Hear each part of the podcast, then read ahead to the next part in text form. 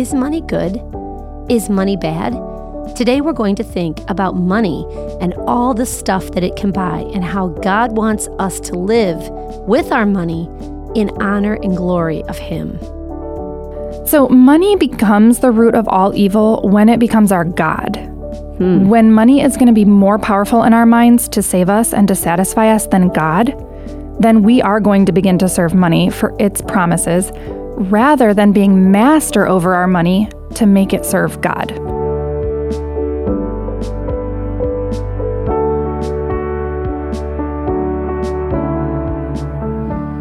All right, well, welcome to Unshaken. I'm your host, Julie Van Warmer. It's so great to have you listening today.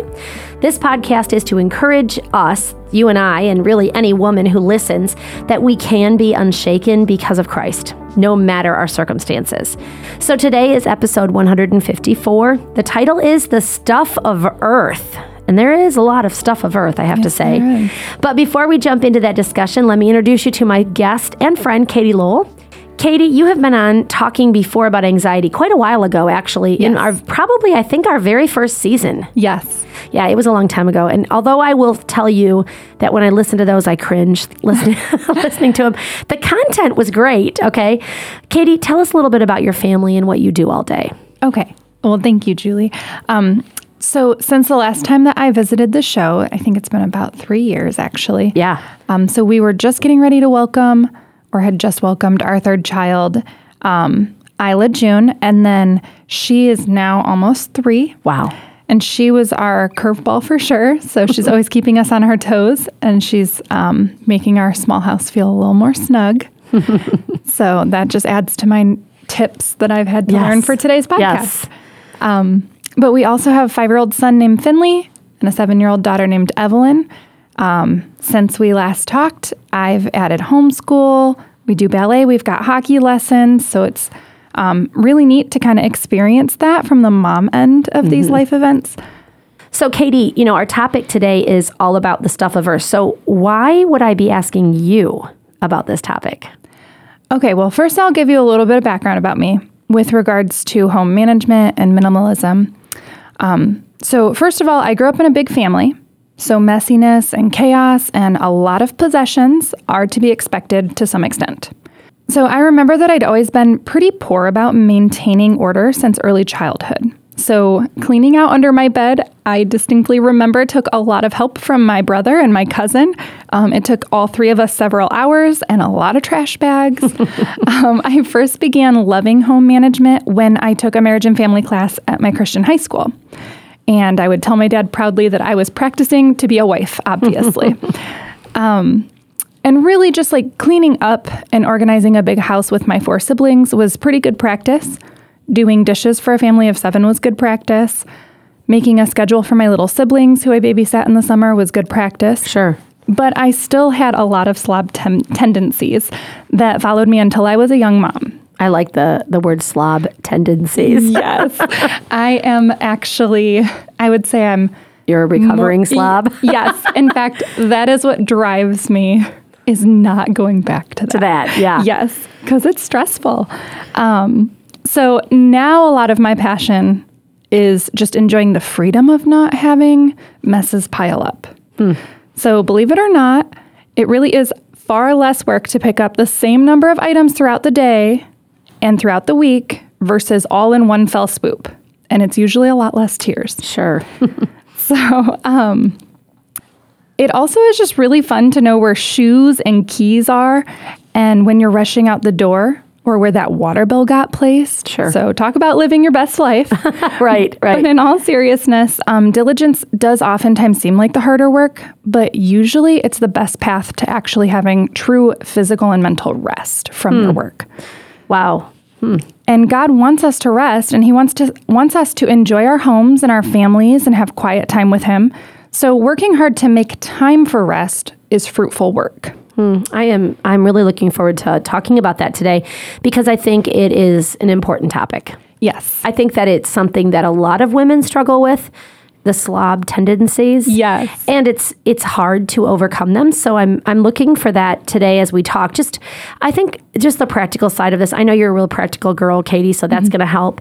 But it makes me think too um, a long time ago, well, three years ago, I had you on the podcast and we talked about anxiety. Yeah. And if you haven't if you haven't heard that one, head back to the very early archives of our podcast. early. Yeah. Like maybe the third or fourth episode. Yeah. Seriously. Because it had a lot of good content and and I but I I think I wanted to ask you like are you all covered with anxiety? You never struggle anymore? No, I do get to struggle with anxiety. Um, I think that's where God has me exercising my spiritual warfare a Yeah. lot. Yeah. Um, I would say that I have grown a lot. I've become better at that battle. Well, you should go back and listen. Yes, To yourself. I, I actually this year was thinking about going back and Yeah, listening to it. that's a I'm kind of scared to listen to myself. but it's good. So what what would be um, one Bible verse that would be super helpful to you now, even now that as you fight, continue to fight anxiety? Yes. Okay. So I was thinking about this, and I think the one I just keep coming back to, um, because anxiety oftentimes is just unbelief. It's not trusting God. It's not believing that He is who He says He is. So I know that it's a simple one, but um, often I fall back on Mark nine twenty four, which reads. So this is actually like when the Father is coming and asking Christ to heal His child. Okay. And um, it reads Mark 9:24 says immediately the father of the child cried out and said, "I believe, help my unbelief." Hmm. And so the, just that statement, "I believe, help my unbelief," is a constant prayer hmm. because um, I want to believe in the Lord and I desire to have greater faith. And so just knowing that He will answer that prayer. Hmm. That's really helpful. And that's one of those, it's a very small verse, very short verse. Yes. But really, you're right. If it's said in a prayer, Yeah. it, it's got a little bit of power. I don't know if it's the Yeah. verse that has power, but it just helps us. It's got truth. Yes. Yeah. Yep. That's good. Yep. And I just know like I'm so aware of my weakness and my inability to show up faithful despite mm. my desire to be faithful. So this verse verse is such a comfort mm. that of course I'm going to have unbelief mixed in or fear and that of course God is generous and he's powerful to provide when I ask him for the belief that I long to have. Right. So, yeah. And, yep. and what a great example to us of just, it's just a simple thing. Yes. but it's a powerful thing to do that to say i i really actually don't have belief right now Yeah. and i'm struggling so lord help me with this Yes. It's comforting to surrender it's that. honest Yes. and i love it okay so we're going to talk about some other honest things today katie and i i'm excited um, our topic is called actually this episode is called the stuff of earth Yeah. because um, I mean stuff because we have a lot of stuff. Um, we're going to talk about the real things that we have in our homes, like books and pots and pans and jeans that you love and can't fit into anymore, but you want to keep them, right? Appliances and toys and, you know, how do you keep all this stuff? I am so looking forward to talking about this. Let's just start though with a few basic questions that kind of kick us off. And I, I like to start looking always at what does the Bible say? So I guess the first question I have is Does God even really care about this stuff that we own and keep? Okay, well, the short answer to this is yes. God cares about the number of hairs on your head. He cares about when you're angry with your brother. So I would say that this tells us that He cares about both our physical and our spiritual state. Hmm. And as we are going to uncover in today's podcast, our stuff is a very physical and spiritual matter. So, the physical effects of what we own might affect our freedom and our effectiveness in hospitality. Um, God cares about this. It might be that our cluttered home makes it harder to serve our husbands well, causing marital strife. God cares about this. It might be that our family is suffering from the chaos that makes all forms of discipline harder to maintain. God cares about this. So, some common um, heart issues that may be leading to a cluttered home could be um, selfishness. Are you wanting to store up treasures? God cares about this. Pride. Are you wanting to keep up with all the exciting things that others own? God cares about this. Discontentment. Are you constantly wanting more than what you have? So you keep accumulating new things? God cares about this. Or maybe you're discontent having to manage a home, and your grumbling heart makes you want to neglect the things that you don't see as lovely or fulfilling. God cares about that. Laziness. Are you constantly putting off clearing things out because you'd rather do something more fun with the time that you have? God cares about this. there are many, many more sins that play into our cluttered homes, but you get the point. God cares about sin. And if sin is the root of some cluttered areas in your home, pray that God reveals this to you and gives you a, a desire to root out that sin and the stuff attached to it. Hmm. so that you might enjoy the peace of freedom from that stronghold and praise God for the freedom that He provides. Now, perhaps sin isn't the sole thing that is holding you back. We understand that. Sure. Sometimes that's the case. Yeah, absolutely. So, you know, perhaps you have every desire to manage your home and its and its stuff, but really you can't figure out where to start or how to do this cohesively or within your budget or within your time availability.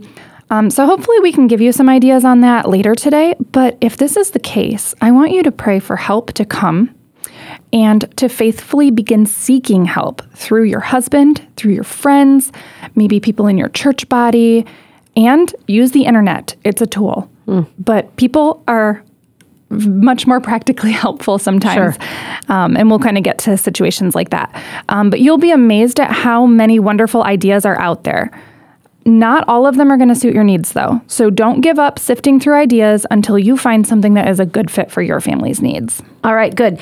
You know, I love what you said here, this phrase you kept repeating over and over that God cares about that. Yes. And, I, and I, I love that because it reminds us that God does care about the stuff that we're dealing with Yes. and the, and the stuff that we're talking about today. Yes. You know, God cares about actually the stuff in our homes to some degree and what we do with it. So Absolutely. I, I really appreciate that because that's a great segue to begin talking about it. Because if we don't talk about what about God and put him into this situation, then we're just going to keep, you know, filling up our our homes with things that we think will make us feel good. Yeah. And so we have to figure that out. So that's really good that you brought that up. You know, one of the things that I've heard often, Katie, is that the Bible says, um, and it's actually true. It, the Bible does talk about money being the root of all evil, and I, I think people often will pull that phrase out, though, out of context, and they'll say, "Oh, that means we cannot own anything nice. Right. We should try to be poor. Um, that would be more godly." So, so Right, do you think that's true? Um, so no, but I will kind of delve into that a little bit deeper. So, um, yes, the Bible does say that money is the root of all evil, and we do know that it is easier for a camel to go through the eye of a needle than for a rich man to get into heaven. But we also know that Job, King David, Solomon, Abraham, and countless un- others were given great wealth by God. Mm. And we know that God's the one that gave it. So I believe that God is sovereign. So I know that he was the author of the wealth of these men. But we mm. also see that they are not condemned by scripture for their wealth either. Hmm. So, um, but more specifically, we know that God himself restored Job to Job more wealth than what he had before he suffered. Right. Right. Yeah. And so we're told um, in Job 42 10, it says, And the Lord restored the, f- the fortunes of Job when he had prayed for his friends. And the Lord gave Job twice as much as he had before. Wow. And he was wealthy to start with. Correct. He was wealthy to start with. Um, he had land, he had animals, he had great wealth. So we must take the whole of Scripture into account when we're going to answer this question. Um, so, is it true that money is the root of all evil? Yes, we are clearly told this. However, are we also told that God gave wealth to some of his children? Also, yes. We are told this as well. So, to answer this question, we need to go to the aspect God cares about your heart. Somehow we end up back to our hearts in every single podcast We're, episode. we're going to get to the heart for probably most of these questions. Yes, yes. Okay. So- okay, well, tell me about the heart because it is a big deal. Yes, yes. Um, so I think a great place to look for this understanding is with Gomer. So, yes, you heard me correctly. Who? Gomer? yes. Um, so, when thinking about how to address the heart issue towards money, just Gomer um, was what kept coming to my mind. Huh. Okay. I would not have thought you'd bring her up in this podcast. Yeah. Yeah, I thought it was a little weird too, Maybe but- like who even is she? Okay, so for those of you who do not know, Gomer was a prostitute who God called one of his prophets, Hosea, to marry. This was to give an example to the Israelites of what their covenant with God looked like due to their sin. So God was faithful, but Israel was not. But why was Israel unfaithful to God? Committing spiritual adultery, as we're told. I think we find the answer in Gomer and in her motivation to sell her body. So, in the second part of chapter 2 of Hosea, verse 5, we find, um, For she said, I will go after my lovers, who gave me my bread and my water, my wool and my flax, my oil and my drink. But God said, so now we're going to go to Hosea 2, verse 8. God says, and she did not know that it was I who gave her the grain and the wine and the mm. oil, and who lavished on her silver and gold, which they used for Baal, which is a false god. Hmm. So money becomes the root of all evil when it becomes our God. When money is going to be more powerful in our minds to save us and to satisfy us than God, then we are going to begin to serve money for its promises rather than being master over our money to make it serve God. Hmm, that's a real flip. Yes. Yes. So God wants us to use our money to serve him better. Um, so Jesus' parable on the talents would also apply to this question on money. Um, I'm not going to read it now for the sake of time. You can find it in Matthew 25, 14 through 30. Um, but, but for those of you who don't know, so Jesus is telling a parable about these men. A master is leaving, and he's leaving in the possession of three servants, these talents. So to And one, a talent is money. Yes, a some kind of money in the Bible. yes, Okay. yep, it's it's um I just didn't want people thinking that they're like, you know, flipping pizzas or something. it's their no, no, no. talent, right? or yep, like Yeah. nope, opera singer. No. Yeah. Um, okay, so a talent is a measurement of money, and um, so the master gives like ten talents to one, Right. Five talents to another, Right. I believe, and then two talents to the yeah. last. Okay. Um, and so to the one who he gives 10, by the time he comes back, this one has multiplied this um, and he has he has made it fruitful. Um, and he gives this back to the master. And then you've got the next man who was given five talents, so a little bit less, but he still was fruitful with it. He multiplied what he was given. Um, but to the man who was only given two, in his mind, the master was not a good master. He says, um, you know, he he heard that he reaps where he does not sow, Right. and so what he chose to do was just bury the money, keep it safe, and just give it back when the master came. Um, and so, uh, what I want to draw from this, And the master was not very happy. no, the master was not happy at all because he said it would have been better if you'd put my money in the bank so that at least interest Right. would have grown on it. Um, but instead, the man feared, and it's interesting too because he feared that the master wasn't good. But isn't that Yeah. why we don't do things Right. with our possessions? Is because in our fear, we don't Yep. believe God's good, like Gomer, and we have to go and Do it ourselves. Yep, Yep, yep. yep. So, um, what I kind of was drawing from this parable from Christ was whatever God gives you monetarily, whether it's a great amount or a small amount, it can and it should be used to glorify God. As long as you remember that all that you have is from God and should be used in submission to God, you're going to keep from the evils of money. But it is a daily battle, so be prepared for that. But is it is worth the fight. Right. And it, it reminds me, um, I recently heard someone talk about how valuable confession is. Yes. Every day in our own personal prayer time.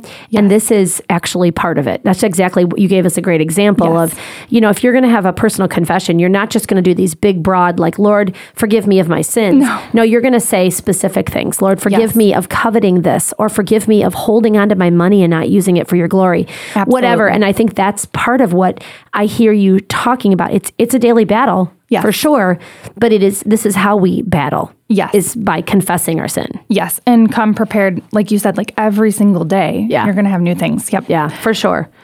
Um, okay, so Katie, I know that those are great examples. I would never have picked Gomer. yeah. But know. you know what? was like, I'm going there. Yeah, but the, I love the story of Gomer and Ho- Hosea. Yes. And if you have not read the book of Hosea, you should go like this week and read the book of Hosea. Yes. Because it is exactly what you said. It is ex- it shows God's great love and mercy. Yes. And for those of us who, which is all of us who are just filthy sinners. Yes. And I love that. Okay, so but what else does the Bible say about money? And and or I should say the stuff of earth. You know, cuz like we we got to have laundry, you know, Yeah. folded. We've got to buy, you know, oil at the Yep. store. You know, all those things. I don't know And why I picked oil, but anyway. yep. And good luck trying to avoid stuff in a materialistic culture. It's not going to happen. Yeah, So- you just can't walk past the three and five dollar section at Target, right? I mean, it's like I gotta focus. right, right, right. So, um, well, I want to start with a couple of verses for this one. So, first, I'm going to read from Matthew six nineteen. It says, "Do not lay up for yourselves treasures on earth, where moth and rust destroy, and where thieves break in and steal, but lay up for yourselves treasures in heaven, ne- where neither moth nor rust destroys, and where thief does not break in and steal. For where your treasure is, there your heart will be also. Hmm, there's that heart word again. Yep, exactly. And then um, the next verse I want to read is 1 John 2 15 through 17. It says, Do not love the world or the things in the world. If anyone loves the world, the love of the Father is not in him. For all that is in the world, the desires of the flesh, and the desires of the eyes, and the pride of life, it is not from the Father, but it is from the world. And the world is passing away along with its, along with its desires, but whoever does the will of God abides forever. So, this really relates back to the point that we were making about the love of money. God is warning us against the dangers and the fruitlessness of loving things. They pass away, they have no power to save you. But He is also giving us such a promise in Himself, and He invites us to have our, f- our fill of Him and all of His goodness, which is better than anything that you love. Hmm. So, what will your response to God be if your home burns down? You know, are you going to question his goodness because your things were eaten by fire? Or will you mourn that loss with deeper joy and peace, knowing that God has secured something better for you that cannot be taken by a house fire? Hmm. And that's a really big example. So I'm going to make this a little bit smaller scale because I personally have never gone through a house fire. Me either. Right. So a lot of us have not. So I want to dial that back a little bit. Um, but also just, you know, because a house fire is not only rare, but it's just a lot to process. So let's just say that you total a new car or someone spills wine on that new rug that you spent a couple hundred dollars on or your child accidentally breaks that family heirloom. Or you lose your favorite ring. Yes. that happened to me. Me too. Oh no. I had just put sunscreen all over my kids oh, when they were little, and I had a ring from my mom that came from my grandmother. And I put sunscreen on, and then we were playing beach ball in the water, and it just, I felt it go right off. And I remember feeling, I, I oh, it was so sad. Oh my goodness, that's crazy because we lost mine at a beach too. Yeah, I think so. Here's, Yep. here's my side little warning take your rings off at the beach. Well, so that's actually what happened. Aaron says, and Aaron's my husband. Um, he says, "All right, just hand me the rings, and I'll go put them in the backpack really quick." And he dropped one, Oh no. and we know right where he dropped it, but we just never Yeah. found it.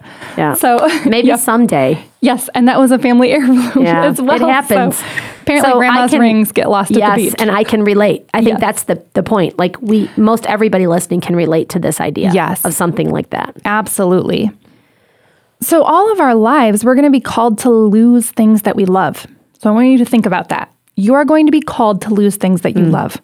And while it is good and God is pleased to give us things to delight in, He does not intend us to lose our joy in Him when those things pass away. Hmm. So, enjoy your stuff. It's a gift from your Heavenly Father, and He loves you. Feel loved and be thankful for His goodness toward you, but do not measure God's goodness by what you obtain or lose, which is where the temptation really is. Yeah, I heard somebody say tom- one time that um, the stuff that we have of earth is stuff that God gave us to actually use up. Yes. Oh, that's good. That is really good, actually, because we do, we're kind of like tempted to hoard it all up and keep Yep. it safe forever. Yep. So, um, so I'm actually going to look back at Job again, um, and take us back to His story. Yes, yep. So immediately after Job hears of the death of all of his children, whom he loves, and he had several children, um, this is his response. So from Job 1 20 through 22, we read, Then Job arose and tore his robe and shaved his head and fell on the ground and worshiped. And here's what he says. Um, and he said, Naked I came from my mother's womb, and naked shall I return. The Lord gave, and the Lord has taken away. Blessed be the name of the Lord. In all this, Job did not sin or charge God with wrong. Can you imagine losing a child? Um, not to make people go into like irrational fears here, but this is so much more precious than a house. And Or a ev- ring. Yep, or a ring, or everything that is in contained is contained in that house. Um, yet Job knew that the children that God had given to him were not only a gift, but they belonged to God, and they did not belong to Job. And he also saw that any time with Job's children was an undeserved gift from God, and it was evidence of God's goodness. God's goodness wasn't gone because the children were gone, and the children were no longer a, or the children did not become a curse just because their lives were cut short. Right, right. So, um, you know, God was not a curse to Job in the face of crushing loss. Our desires should be to know that God is good and that we remember this in times of pain. Um, ask God to make you love and trust Him like this and to cultivate a heart that trusts God. And you will be blessed in times of trial by these truths to comfort your heart. But by all means, delight in your stuff. It is an act of praise and worship to God. Let it make you remember God's loving kindness toward you, but let the stuff lead you to treasure God and not the stuff. Hmm, that's good. That's really good to kind of think through. And I love how you led us through Job's story, particularly. Yeah. Um, it's another a great book to read. Great story. Yes. Uh, it gets a little hard there in the middle to read. It does. I think it's realistic with life, though. right, it is. But you are so right about the idea that we should let our stuff lead um, lead us to God and not Yeah. lead us to like wanting more stuff. Yes. Or to, you know, loving the stuff. We should be loving God. That's Right. really, really helpful. Okay, so let now that we've sort of we sort of have talked about how it's okay to have stuff. Yeah. God gives it to us. He Right. gives wealth to some people, and we all really have wealth at different levels. Right. And if you're listening and you're living in America like Katie and I are, we're actually probably one of the most wealthy countries in the world. Even if you are poor, Yeah. you are still wealthy Yes. compared to Right. 90, what, right. like 90% in, of the right in the third world countries, and Yes. so um, it is really all you know realistic, uh, not realistic. What's the word? I'm? Relative. Relative. Yeah, yeah. I knew it was a re word. Okay, so uh, let's talk a little bit about money and let's view it in a biblical way. How how do we do that? Like. You know, and should we budget our money? If God gives it to us, should we actually budget? Right. Okay. So I'm sorry. All these questions are so loaded and they're so good. I know each one could be its own podcast, but Exactly. And Yep. so I, let me remind everybody listening that we are just touching on some of Yeah. the topics today. Yes. We would never be able to cover everything. No. And Katie and I are both talkers. yes. So I'm sure this is not going to be a short episode. However, we're not going to cover it all. right. Yeah. Correct. Okay. We're not. We're just going to try and get to the heart of it and give you kind of the meat. Yep. Um, the details, we'll throw in a think couple. And but- think and pray. Yeah. Yes. Yep. Okay. So how does God view money through the Bible? Okay, so I know that we've already covered a lot of biblical ways to view money in our previous questions, um, but now I want to kind of mix the practical with the spiritual. So we all have money. We know that we want to keep it in its right place in our hearts before God, but now what are we going to do? Right. God wants us to be fruitful stewards in all areas of our lives, including money. But so often we want to focus on being fruitful with money and we forget that God brings fruitfulness from all aspects of his people's lives. So, what is the point of being fruitful? Well, I think it can be summed up in avoiding sin, keeping an eternal focus on God's will over our own wills, and worshipfully delighting in God. Just a couple easy things. Yeah, just really simple. Like I said, we're keeping this podcast really simple. Um, so, budgeting in some capacity is necessary in order to be a good steward of- God's money. Mm, true. So, He has certain things that He's going to require of you as a wife and a mother. Or a friend. Yep, or a friend, or maybe you're a college student, or maybe you're at home still. But He has requirements for you with your money to be fruitful. And he also has requirements if you're married for your husband. Mm-hmm. So, um, money is a tool that can aid you in doing the things that God has called you to. But if you are not managing it, you are likely to squander it or hoard it up. And in either case, it is rendered fruitless. I had a friend one time say her husband was very, very frugal. Yeah. And they they didn't fix up anything in their house and they lived very frugally and he was very concerned about money. And she said, as soon as we retire, um, I'm hoping we're gonna live you know, live crazy because all we're doing is saving for retirement.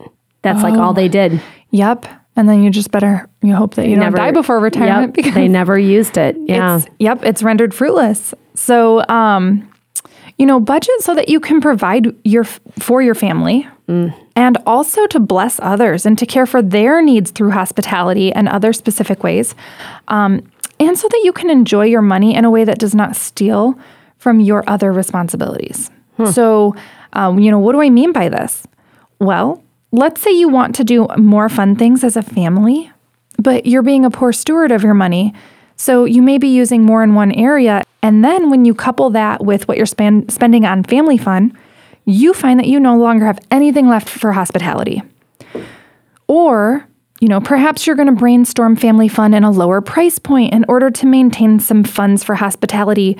But none of this can be gauged without some sort of a budget. Sure. Yeah. Right. So a budget, you think of it as like your map that helps you to use your money to get to a desired lo- destination. Not a jail that keeps you in a box. No, which if we get too focused on money, that's always a temptation. So I'm glad that you pointed that out. Um, so I want you to plot out all the costs along the way that are necessary, and then make sure you budget enough to accomplish your goals or along your route. So this is going to look different in different seasons, Yep, sure. and that's okay. Um, maybe you don't need to account for every dollar. Maybe you do.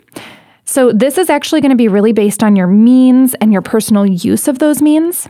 Um, each person uses money differently, and everyone has different temptations and everyone has different responsibilities. So, identify the threats to using your money to glorify God and then go after those areas. Mm, I, I also love that you talked about um, other people in your life because that can be a really great thing is to have Yeah. people to number one talk to Yes. and number two to help you hold you accountable. Yes. Yep. Having accountability partners, I think, goes so far. Yeah. And, and obviously, that's how God designed us. That's Yep. how He designed the We're body. very relational. Yeah. Yes. So take hold of the people around you that are there to help you be more fruitful. Yeah. And they want to help. Um, so many of us are familiar with the parable of the tenants. Okay. So- not the talents, the tenants. no, yeah, no, these are people, not money. Okay. Okay, so this is the parable of the tenants. Um, so Jesus says in Matthew 21 33, he says, Here another parable. There was a master of a house who planted a vineyard, and he put a fence around it, and he dug a wine press in it, and built a tower, and leased it to the tenants. And he went into another country. Now, the greater meaning of this parable was to prophesy the killing of the Son of God by the men who killed the prophets. But I want to focus on the fact that we are all tenants, either godly tenants or hmm. wicked tenants. Hmm. So, do we really think that we are tenants in God's kingdom? That's, you know, my first question. Or do we often get deceived into believing that this is our tiny kingdom here in Toledo, Ohio, or wherever you're wherever you're listening from right, Right. now, and that we are the masters? Or worse yet, that we could steal from God and keep him out of the vineyard that we are tending. Hmm. So, do we believe that anything that we give to God is some benevolent, selfless act on our part worthy to be praised? If only we could remember that we are merely the stewards of God's possessions, and we should be using them the way that He wants them used. Hmm.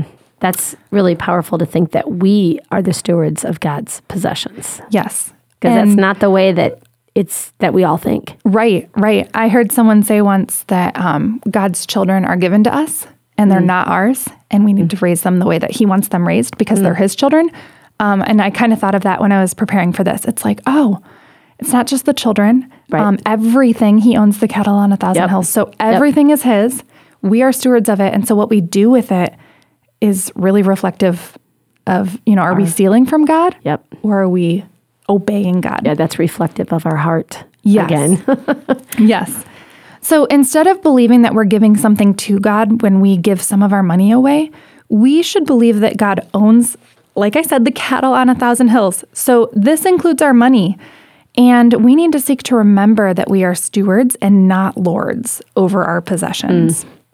So use this truth to help you budget your money. Do not overthink it. I'm an overthinker. I don't know about you, Julie. Um, Yes. But just remember to set aside some to bless your family with joyful gifts as your heavenly Father does with you. But also be generous with others. So, you know, you were talking about the friend who they always saved up everything. Yep. But then you're probably afraid to be generous with others as Yep. well. And, um, you know, be diligent to address the needs of your family in the process. So, like doing your house repairs, that'd be a great example. Um, you know, if your kids need new shoes, um, be prepared to take care of the needs of your family as well. So, budget to be able to obey God, um, budget to avoid the sins that so easily ensnare, and to avoid the things that hinder us from using our money to bless others. Okay, that's good because it help it's helpful to kind of think through that because our, I love how you said our budget shouldn't it isn't a jail. I mean, I said it could be a jail. It, it's felt at times like that to me, but it's really a roadmap. Yeah. Which I, I loved that analogy. Yeah. That's very freeing to realize that this is a roadmap to glorify God. Yes. It's just another avenue, Yep. right? And it could be an alleyway today, or it could be like a major highway or Yes. whatever. It's just the roadmap Yes. that God gives us. And I actually was just thinking about this while you're talking. Um, you know, I was thinking about the friend, and they had they did have a roadmap. You know, they were they were ready for Yep. retirement, but um, that is that's like another temptation. So when you think about this roadmap, think about using your money um, to to do what God has called Right. you to without fear. Yeah. Right. So like. Um, he talks about how he provides for us Right. and how he provides for the birds. And if he does this for the birds, how much more is he going to do for you? Yep.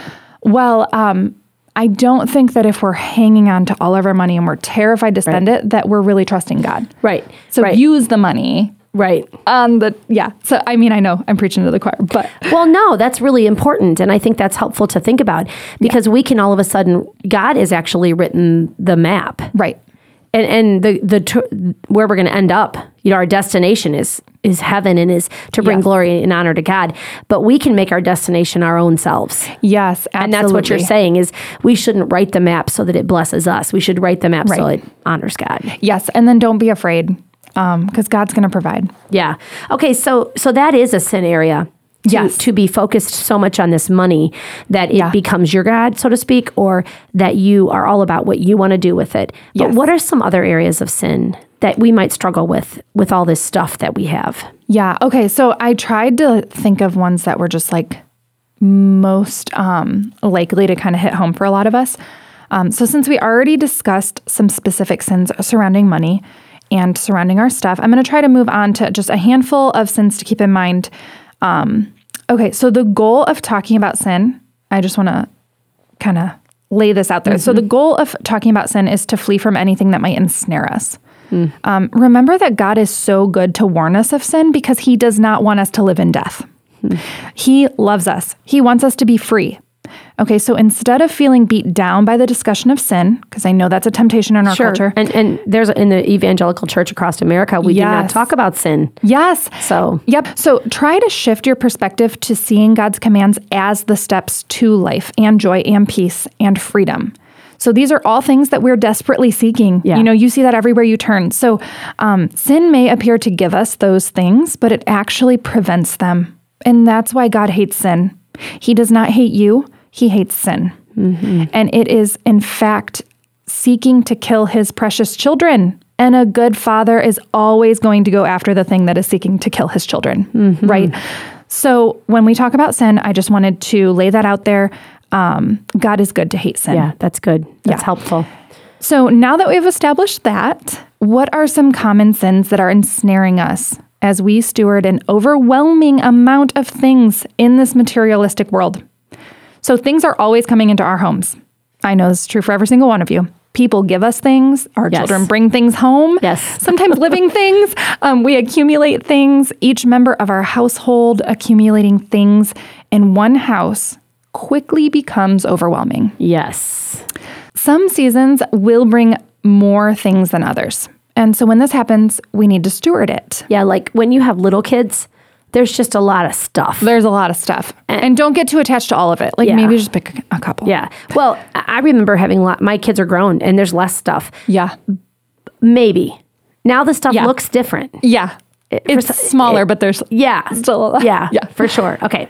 Okay, so first, before you even own the stuff, you need to be asking, should I own this stuff? Hmm. You know, um, women, we actually have quite a viral reputation for shopping.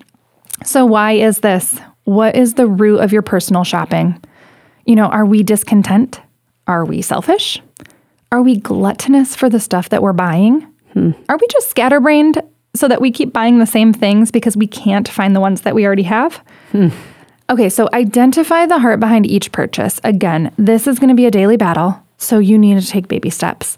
You're not going to change it all in one day.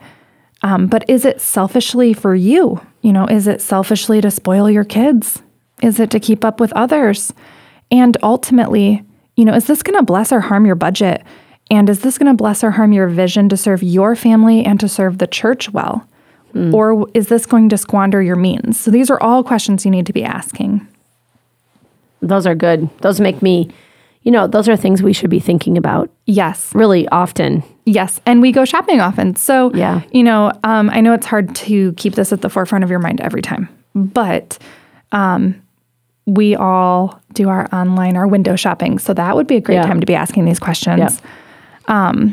You know, a quote that really hit me recently was um, from a girl on Instagram. It's called Feminine, Not Feminist. And what she said was, it is hard to convince a grateful person that accumulating more things will make them happy. Hmm. And I was like, oh, okay, that really hit home for me. So evaluate your heart.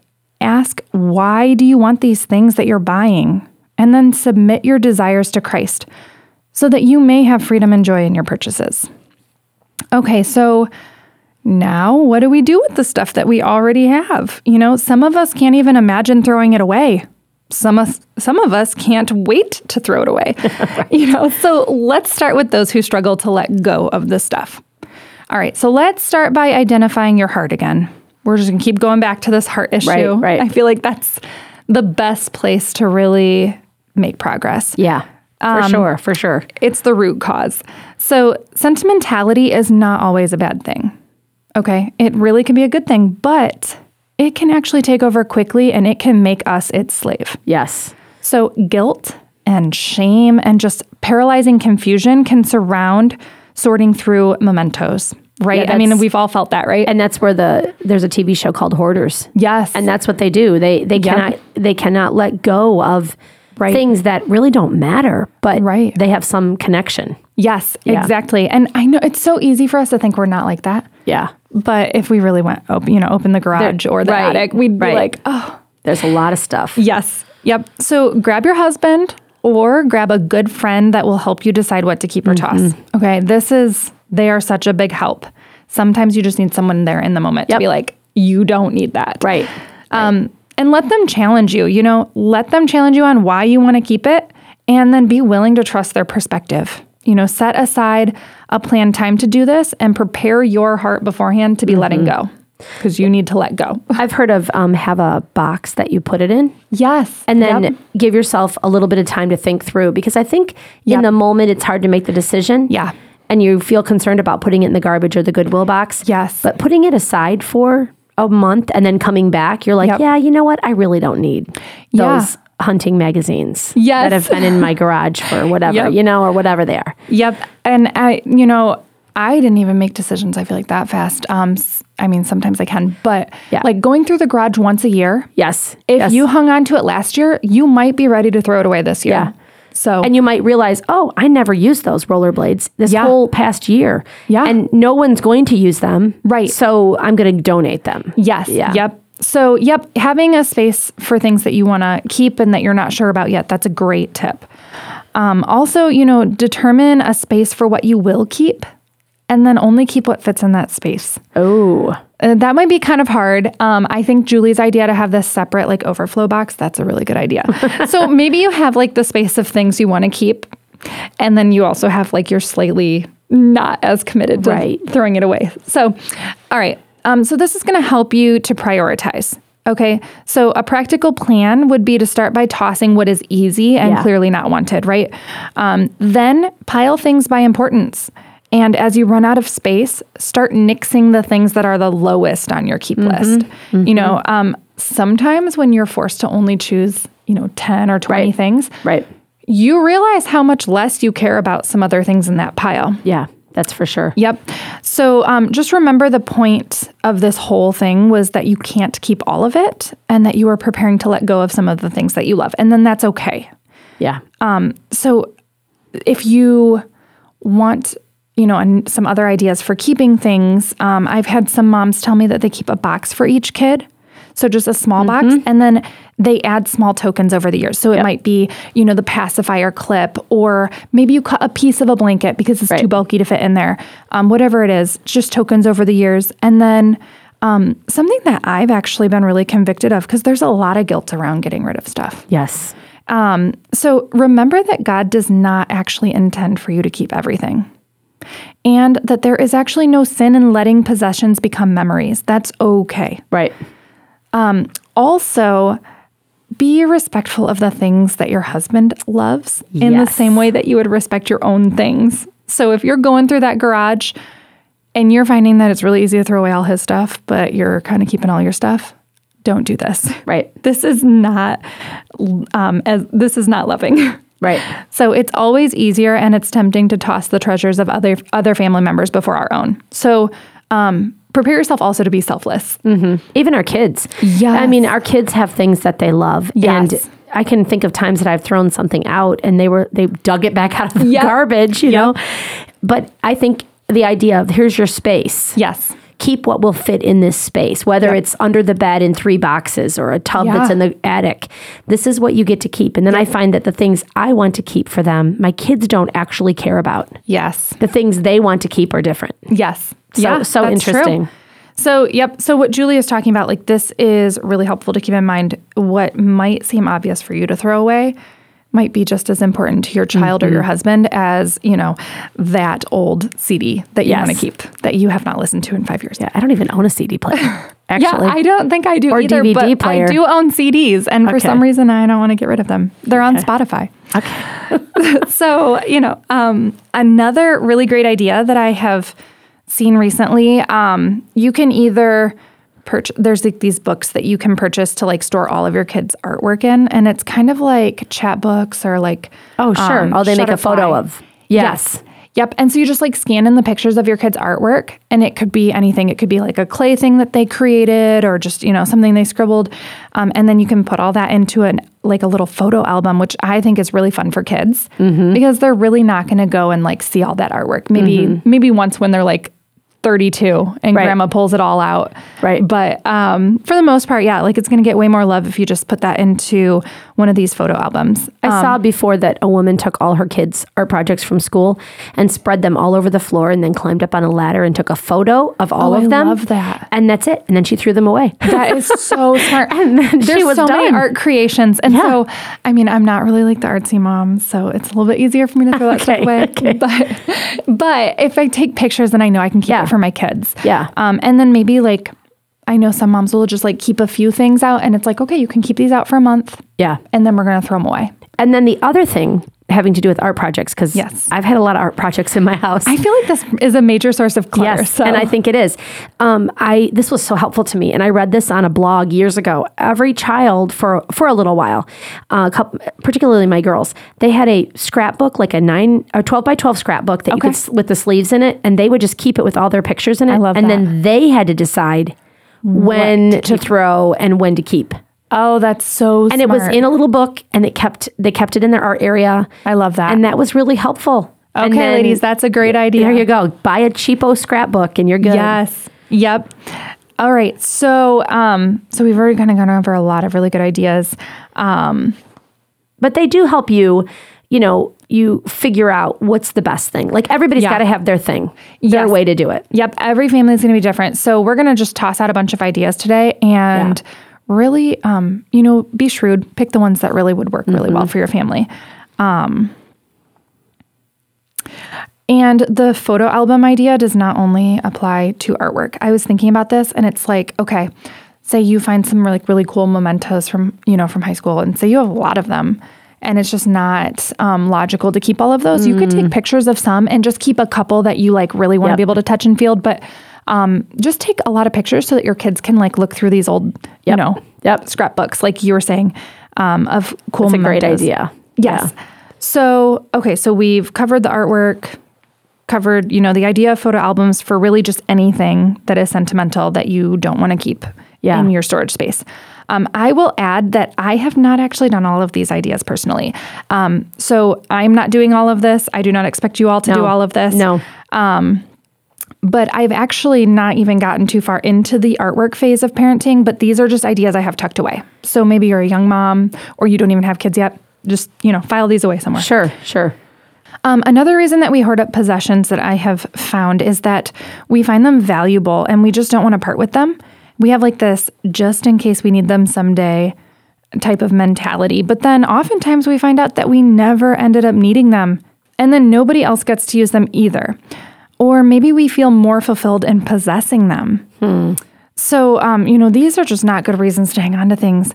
But, you know, much like the pointlessness of storing up possessions in the tombs of the Egyptian pharaohs, you know, are you storing up possessions in your attic that we can never use?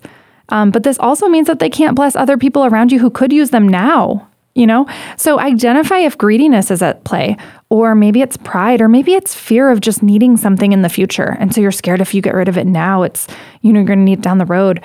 Um, but then let go of those sins and make them submit to Christ. Hmm. So, Yeah, it's interesting. The Egyptians, I know this, they would store that stuff in the tombs Yeah. because they thought they were going to take it to the afterlife. right. But I feel like there's like a little bit of us that forgets that. Yeah. Like we know we would never say No. we could take it with us to heaven, but we really want to take it all the way to the edge. Yes, yes. So give it. Yes. So, um, you know, this all kind of goes back to God wanting you to be generous. You know, maybe you don't have the money to get to give to others, but maybe you have things that you're not using that would meet other people's needs. Mm-hmm. So it always brings me so much joy to give away possessions that I don't need, and it's a lot easier to get rid of it when you're giving it to someone who needs it. Especially because a lot of the things we hang on to, um, some of them are actually nice things. We just don't have need for them ourselves. So um, it can be a really big blessing to others it always, you know, amazes me how God seems to line up my things to toss list with a friend's need to buy list.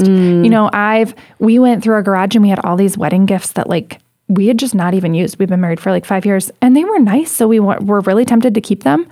But um, I had a friend looking for a spice rack, and I had this unopened, gorgeous spice rack, and I did not know this before I got married.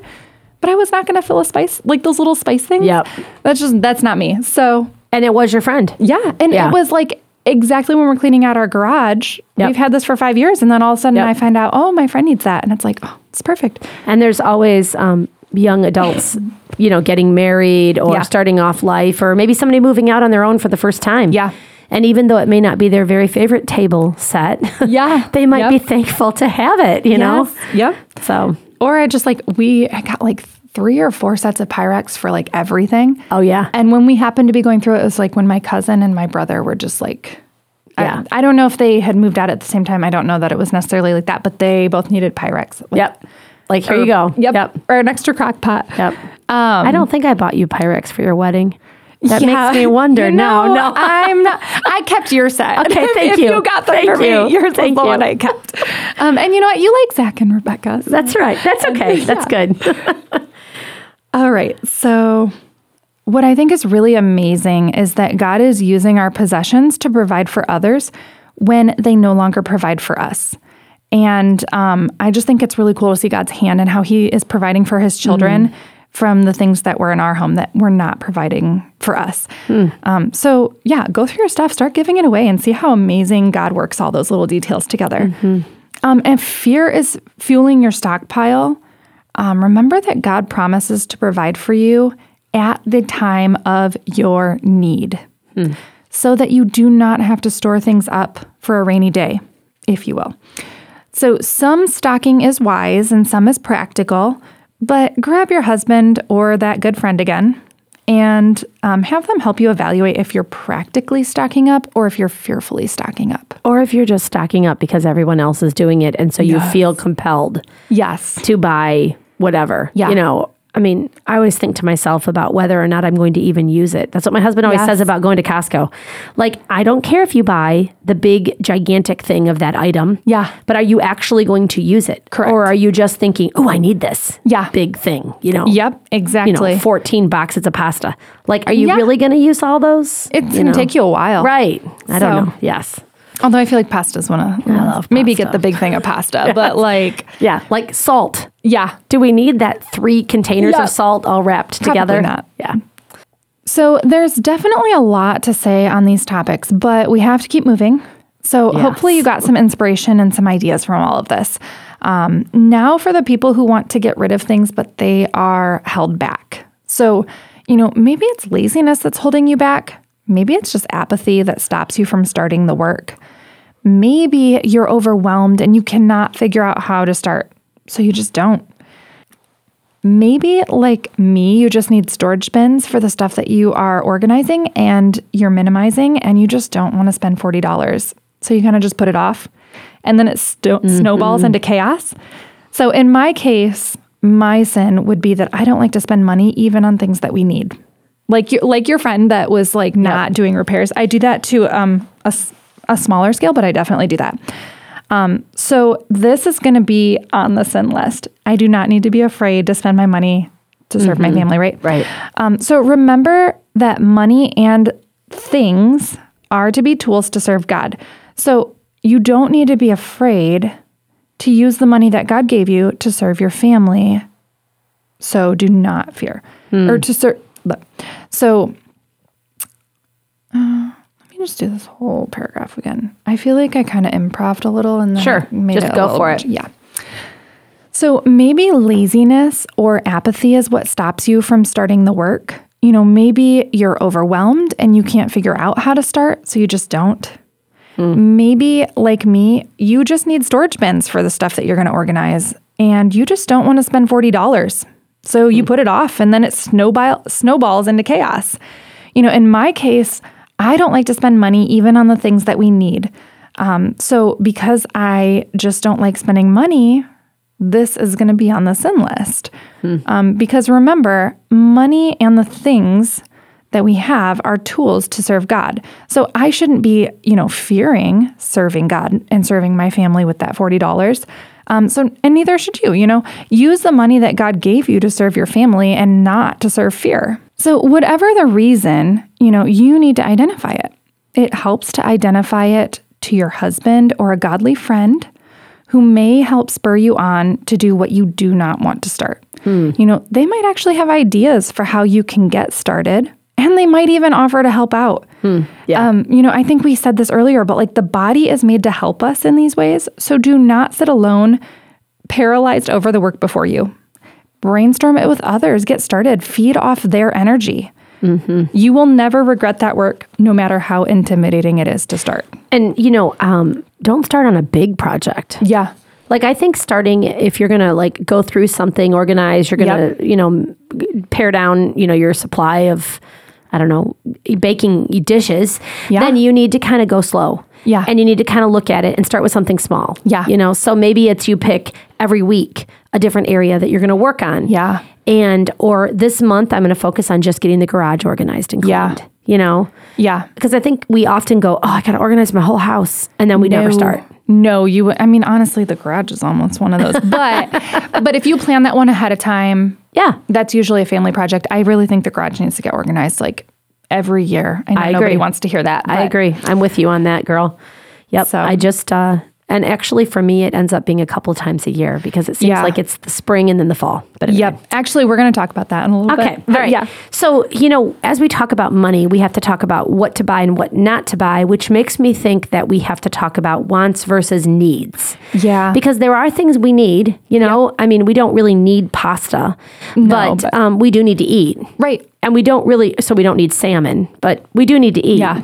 I, I mean, I maybe you like do need salmon. pasta, right? but you need salmon. something, right? And you don't need to have the name brand clothing, but you do need clothes. So, how do we figure out? Is it you know what we've got there? How do we figure out what what our needs and what our wants? So this is tricky because in the culture that we live in, many of us like to call ourselves poor, um, but what we really mean is that is that we don't have as much as the many people who, along with us, make up like the wealthiest people in the world. Um, I want to say I. I mean, some of you guys probably know the exact number, um, but I want to say that in the U.S. we make up like the top two percent of the wealthy people in the world, or something That would close make to that. That sounds right. I mean, I don't know, but we're we're definitely wealthy. Yes, yeah, and we are a part of a very small percentage Yes, at the top. Yeah. yeah. So, um, so while poor people who are living in shacks right now with dirt floors, they're finding ways to come together and fellowship and serve others and share their food. So why are we held back because we don't have enough chairs? Or maybe we don't ha- we don't feel like we have a large enough sofa, or maybe we don't have enough bowls or plates or flatware. Maybe our home feels too small or too unfinished. You know, I have personally thought all of these things actually um, because I'm comparing my needs to the wealthy people around me, and I'm not mm. taking into to account how the rest of Christ's church is accomplishing so much more with mm. so much less. Around the world. Yes. Yeah. Yep. So if this is the case, you know, I'm really catering to the expectations of the other wealthy people in my culture, and I am not catering to God's expectations. And honestly, most of the people around me don't even have these expectations. It's really just me. Yeah. Yeah. You know, so this brings us to a big problem standing in the way of us determining what is a need versus what is a want. So, you know, honestly, um, most of what all of us own are wants. And that's not actually bad. You know, sometimes we will buy lovely artisan tea to serve our guests, or maybe we're going to buy fancy coffee mugs or a beautiful serving plate to make the people who enter into our home feel celebrated and cherished. Or maybe we just want to pamper our guests and, um, you know, be a retreat and a place to rest for them. Um, sometimes we might buy a new sofa to make small group a little more comfortable in our home. Sometimes we might spend money on board games just to enjoy them with friends and family that we love. You know, so in many ways, none of these things are actually needs. And yet, they are helpful and they serve to glorify God. So, not all of the wants in our home are going to serve to bless guests. And some items will be exclusively to bless your husband or your children who live there or your roommates if you're in college. Sure. Um, but what I'm trying to drive home is that spending money on things that you do not need for the purpose of serving or blessing others can absolutely be to the glory of God. He is generous with us, and so it is good for you to be generous within your home. Just like even when you make a meal for someone.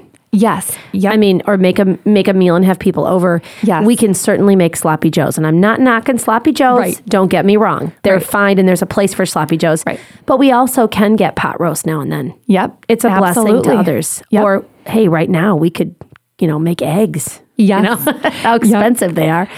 But Yep. like, I think that's a good point that we we should be generous. Yes. Um, I think it was Doug Wilson around Christmas time was talking about, you know, spending a little more than what feels wise or comfortable in the celebration of Christ. Right.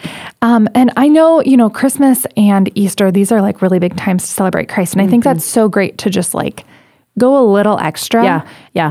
Just for the purpose of glorifying God. But also, you can do that every day. Like, Yeah. you can do that when you have people over. Um, that doesn't mean that you're always going to spend more than you should. Um, Right, But right. that mindset of like not being afraid Right. to spend a little bit more. Um, just because we're celebrating the people in our home, we're celebrating the Lord, and we're getting together in fellowship. Yeah, I love that, and I love the idea of also. I heard recently to to spend money on things that are experiences with your family over ex, over always spending money on stuff. Now Yes. both are important, Yes. but experiences are something you will always remember. Yes. you know, Yep. as you sit around with your family. Yeah. Absolutely. And I think those really like they bless the family and Yeah. bring them t- closer Yeah. together where stuff sometimes can separate you. Yeah, for sure. Not always, but okay. So another thing that I was thinking about when we were talking, you know, when I'm thinking about this question was um, I have this prayer journal, and the woman who wrote the prayer journal suggests to pray for things within God's will so that it will help us desire God's will and be focused on that. But then, you know, that that was kind of hard for me to understand. So her example became really helpful. Um, so her personal example was that they were actually praying for a home, and they, you know, it's very easy to pray for your your dream home and for everything that you want in a dream home in a dream home. So instead of praying selfishly as she was naturally inclined to do, she decided to begin praying for the home um, with the mindset of like how they could be serving God with the home.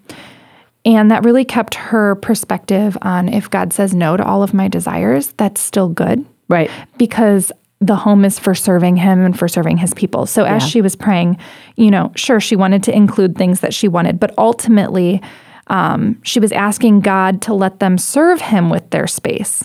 You know, so maybe that is a large kitchen, maybe that is a pool. Um, but she knew that whatever home God gave was the exact one that they needed to serve Him, and it was exactly what they needed to serve well, um, even if it had none of the things that she was looking for. But praying in this way actually prepared her heart to be eternally focused and not, you know, physically focused. And I think that um, when we are praying to be using our things to serve God, it just totally changes our relationship, and it um, so oftentimes really changes our desire as well. So the focus is then on being ready to open and share your home to further the kingdom and not on how it's going to make you feel. Um, so I found that really helpful. Um, I know it that this isn't exactly answering the problem of all the items in your home or all the items on your shopping list, but it is a principle that is going to help give you perspective. So um, That's helpful. yeah, absolutely. So, you know, each family, uh, that I think what makes this podcast so difficult is that like each family has different stuff. You know, they have different needs, they have got different space, they have different sins, they have different husbands with different visions for their families. Um, you know, you're in different phases of life. So, this means that each person is going to have different conclusions over what are wants and what are needs for their home and for their ministry. So, another thing that I want us to kind of keep in mind is that not all wants are unhelpful and not all wants are sinful. You know, um, I think we kind of mentioned this earlier, but like some wants will serve others and make them more comfortable and bless them. Um, some will bring you delight and they will encourage you to give thanks to God for his goodness toward you. Like we talked about that before, um, like letting your possessions lead you to give thanks to God for his goodness Right, toward right. you. Um, some of your wants are going to make your children leap for joy. Literally, you know your kids are going to leap for joy over some of the frivolous, fun things um, that you or your husband are doing for them. You know, if, and if you're not married and you're listening, um, maybe this is something you do for your siblings or for you know nieces and nephews. Yep. Your neighbor. Yep, Yeah. your neighbor. Yep.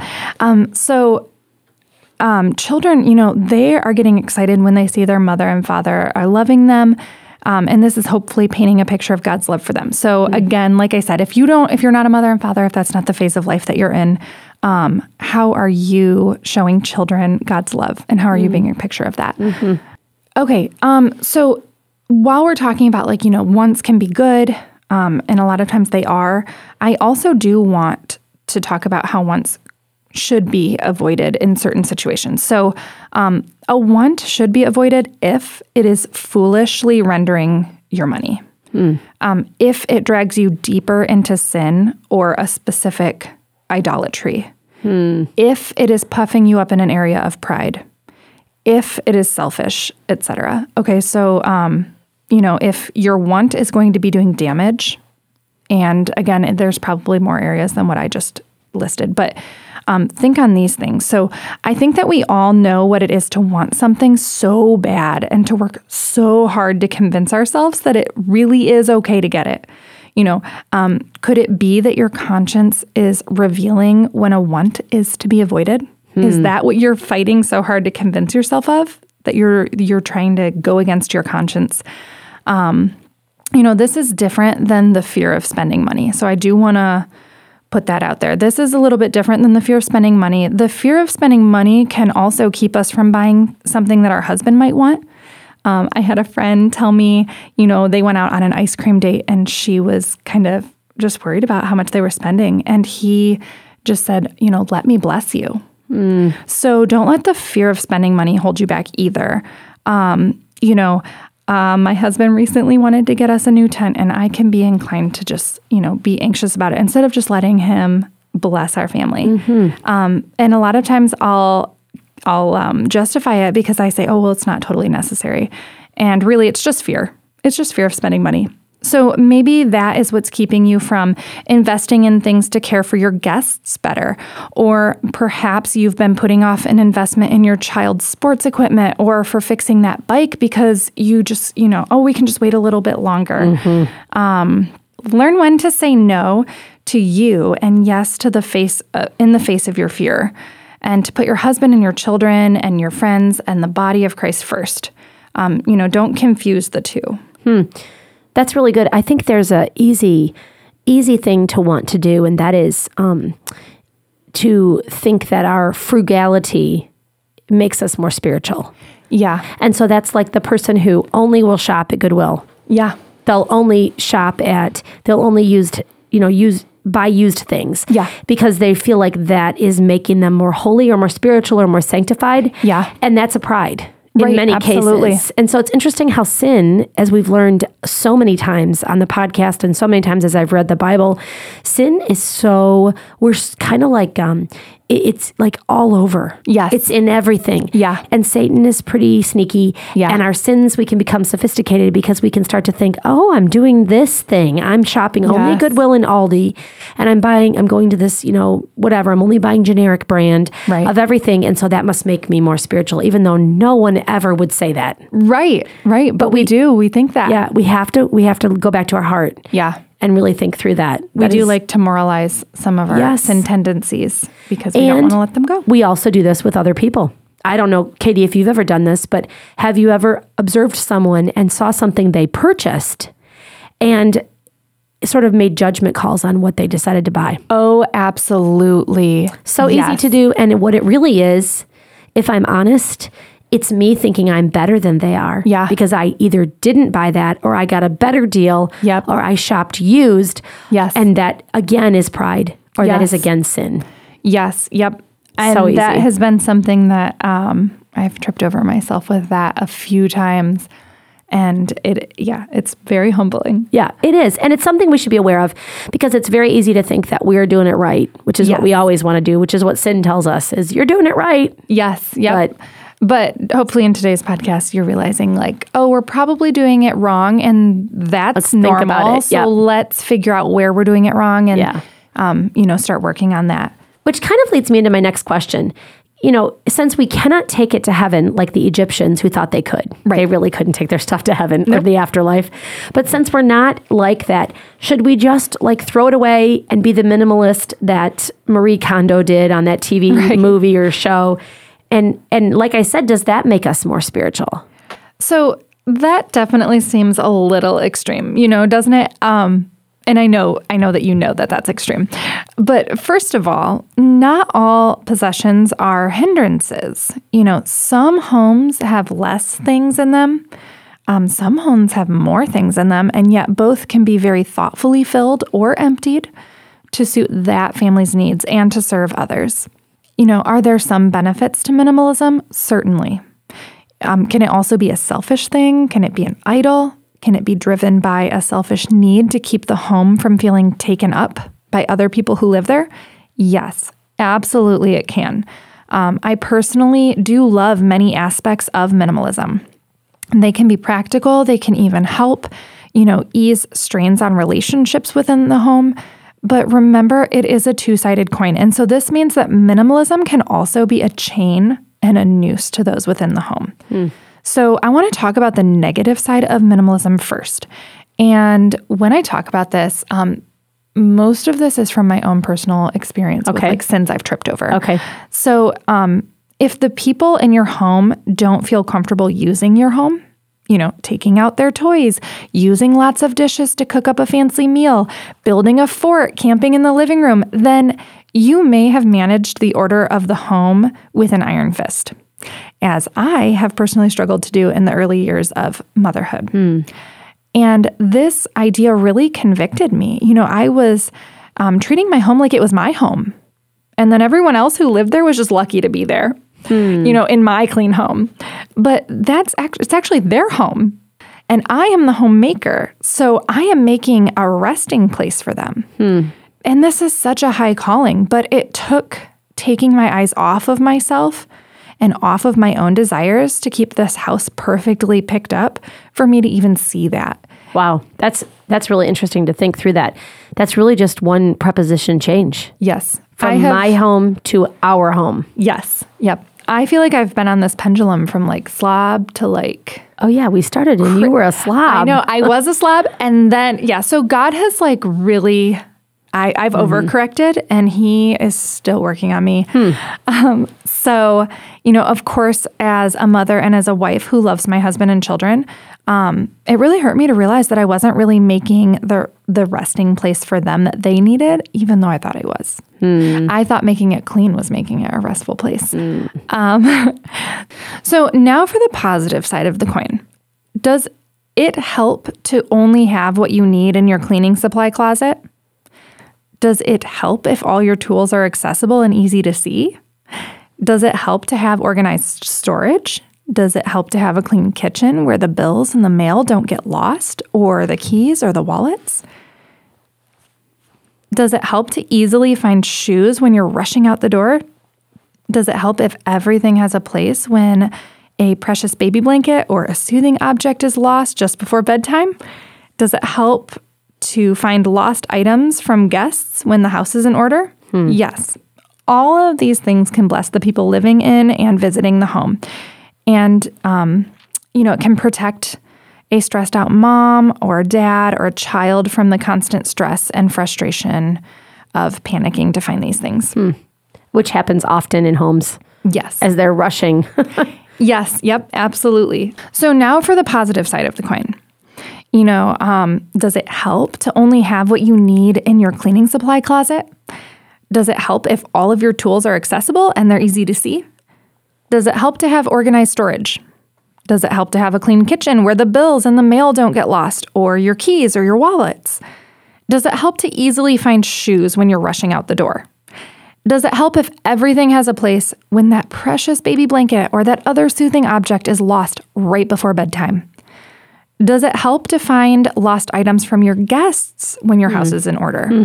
You know, all of these things can bless the people living in and visiting your home, and they can protect a stressed out mother, father, child, or roommate from constant stress and frustration and panic. yeah. So, this is my main reason for minimalism. Okay, I am not a minimalist because I do not have a long list of things in my online cart or my shopping list, because I do. Um, it's actually because too much of a good thing is not a good thing. Hmm. Okay. So I had a friend say that one time, and that has just like stuck with me and reoccurred all through my life. Too much of a good thing is not a good thing. We simply cannot comfortably store all of the toys that I want to buy for my kids. Of course, I would love to have all sorts of potting tools and patio furniture or pool toys, lawn equipment, but I just can't fit all of that into the storage space in my home. So I have had to learn to say no to my desires often. And it is actually, um, you know, it's not always fun, but I've seen that it's actually really been quite a blessing um, in having a small home. So if you have a small home right now, I want you to see this as like a great opportunity for you to learn a discipline that you will find so hard to learn in a bigger home. Yeah. So learn it now. Um, I am really forced to think about what we bring in and why we're bringing it in and resourcefully move things out that are in the way of the things that we need more. So um, it's rather freeing to learn to say no to my endless wants. And it's kind of fun to get creative and plan out a space to fit in the most important things that you want without impulsively buying things, only to find that they don't actually fit in or serve anyone very well.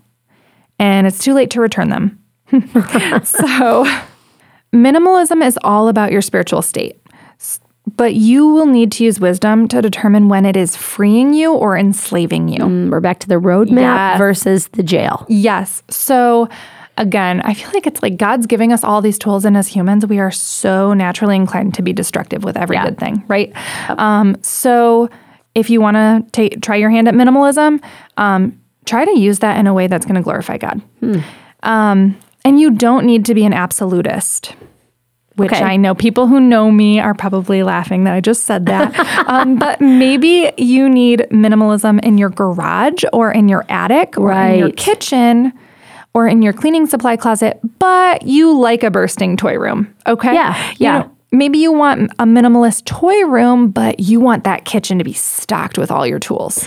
That's really, really a good point, Katie, because um, here we're back to like do it all. Yeah. You don't have to. Maybe No. it's, you know, I like to be minimalistic in certain ways. Like I like Yeah. my living room not to have very much extra junk Yeah. in it. That's a And great room to start me. with. And that's just me. And that's yeah. something that Bill and I talked about my husband a long time ago that we wanted that room to be free and clear from toys. Yeah. So all of my life it was. And um, not all of my life because I didn't have toys when I was, you know, 14 and 18, Mm-hmm. Right. you know, but since I've been married and had kids, and I think that's been helpful. Like that was our room. And my, I, for a long time, schooled in an upstairs bonus room. Okay. And that was a lot of stuff. Yeah. Because you had all this homeschool books. Yes. All the, I had like over 500 books that were the kids could read because I would buy them at. There's you know, a lot of resale- homeschool moms yes, that are understand totally resonating with And I right now. had toys, and I would rotate the toys out because we were home all day long. Yeah. but my living room always stayed nice and clean. I love that. And that was that's just inspirational. That's exactly uh, what you're saying is Yeah. you don't have to do it everywhere. No, you don't. And I think it's good to have like a breathing space, like somewhere that you can get to to rest. Yeah. Yeah. So um, my desire would be to have a room like that where like we don't have to everything have Yeah. everything fit right where it needs to go. Um, and yeah, so basically, like what we want to get at is that. Um, you know, so long as your home is serving you and serving your family and serving your guests and God, then I would say that you're doing well. Okay. And it's going to look different. Every Yep. home that you walk into is going to be doing um, different service than another home. So if minimizing areas of the home can help you in your kingdom work, then it is high time you subdued those areas of your home and enjoy the fruits of that labor. And you know, a great a great little thing that I have learned um, in many many years is have a lot of people over. Yes. That really helps you not hold on to your home. Yeah. And you know what? Sometimes they break stuff and then it's like, well, now you got more space. There you go. You get That's- rid I of like the positive. Yeah. Sometimes All right, it so works out. so Katie, you know, we talked about getting rid of things and being a min- minimalist, but what are some things like what should we keep? How do we decide what to keep? Okay, so this is of course subjective to everyone. Um, so I'm going to tell you what we personally do. So we keep things that we really need, but for example, um, you know, I'm going to toss toss a kitchen appliance that takes up space, but it's but it isn't the only way to get a certain outcome. So, um, you know, if you have a kitchen space and you really like that mandolin, then go ahead and keep it. But for me, even when I would use the mandolin, I would choose not to because cleaning it was a chore. It was, you know, a lot bigger than my knives. Um, it was hard to get out of that back corner where I stored it. Yep.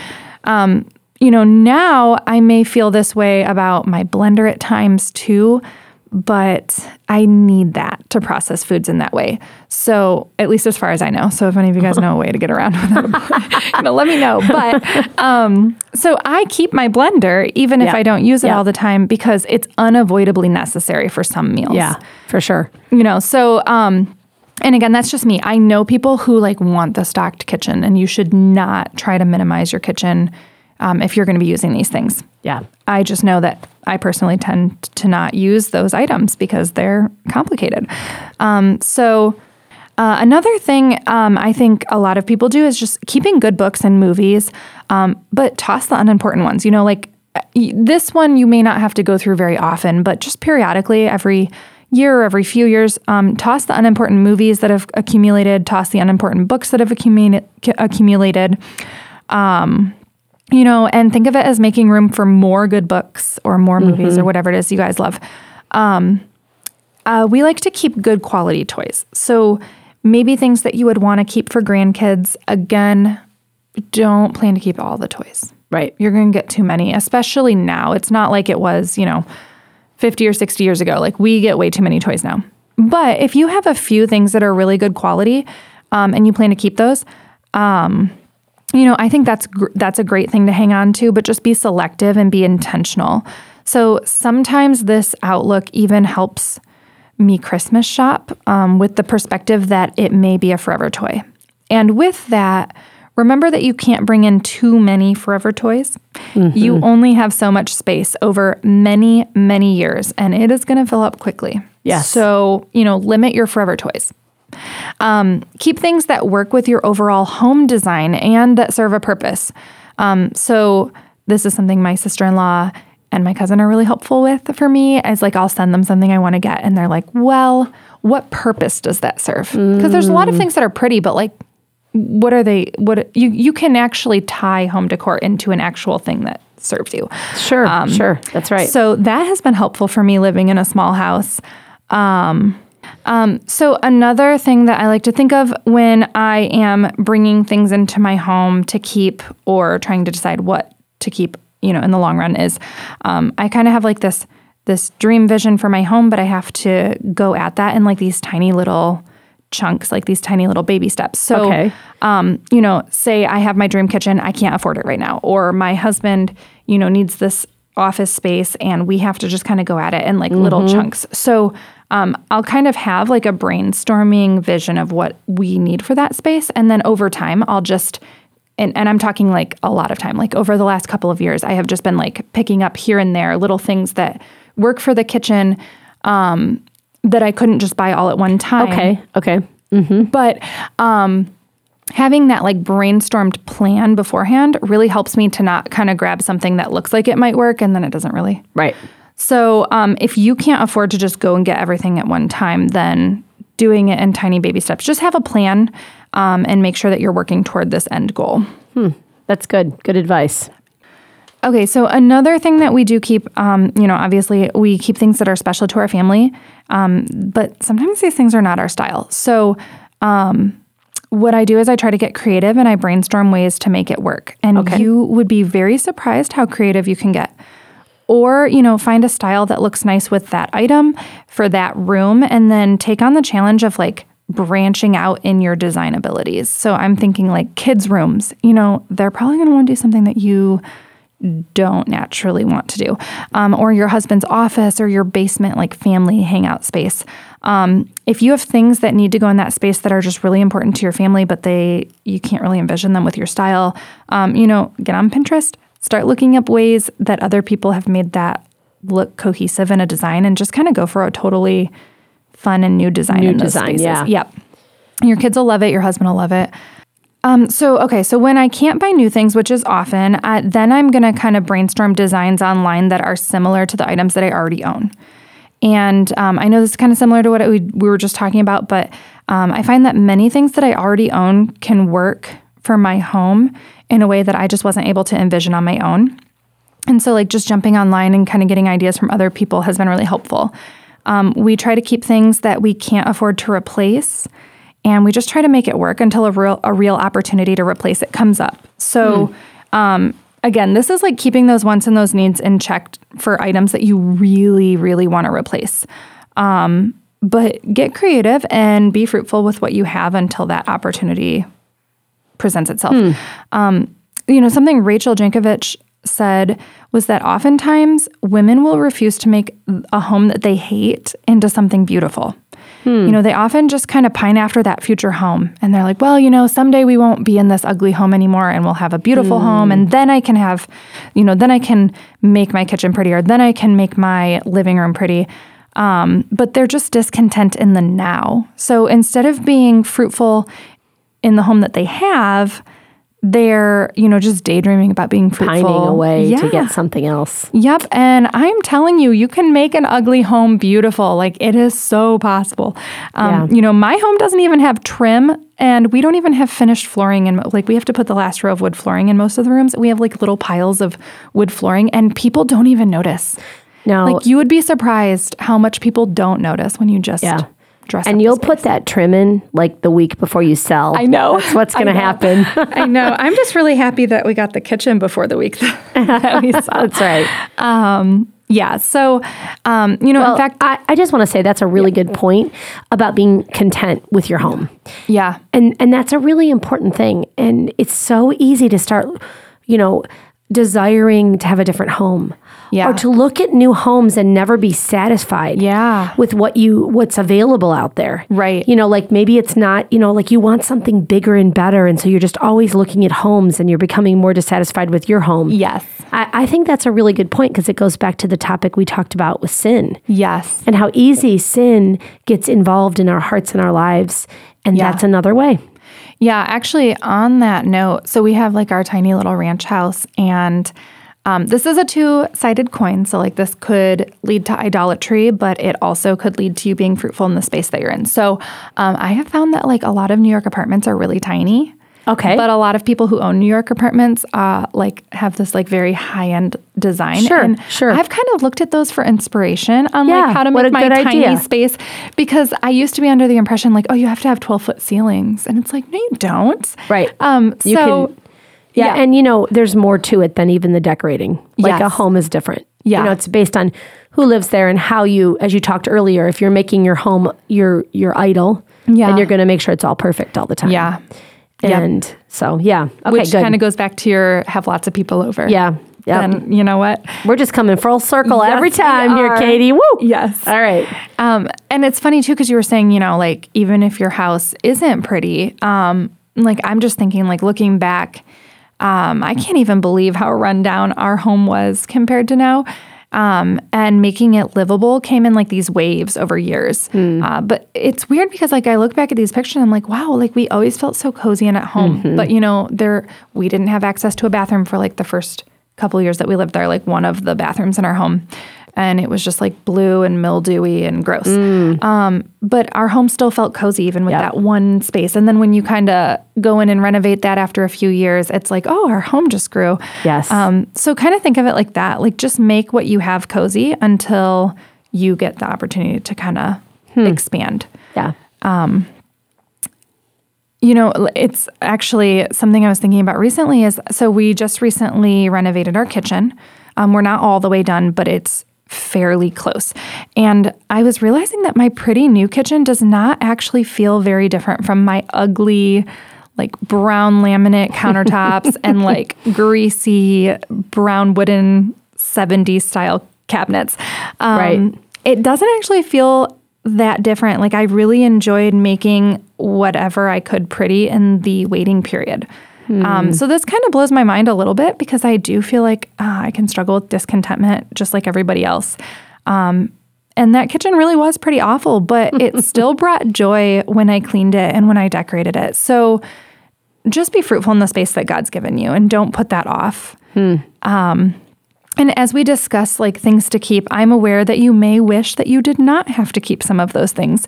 You may be pining after the day that you can replace them, but while it is okay to plan to plan for your future, both financially and you know in your window shopping, um, as you plan to upgrade those things, I still want to encourage you to have as much fun as possible um, as you wait by just making your uh, the things that you think of right now as ugly, just make them pretty. You know, um, find a way to be creative, clean them up, and decorate them. I love it. I love it.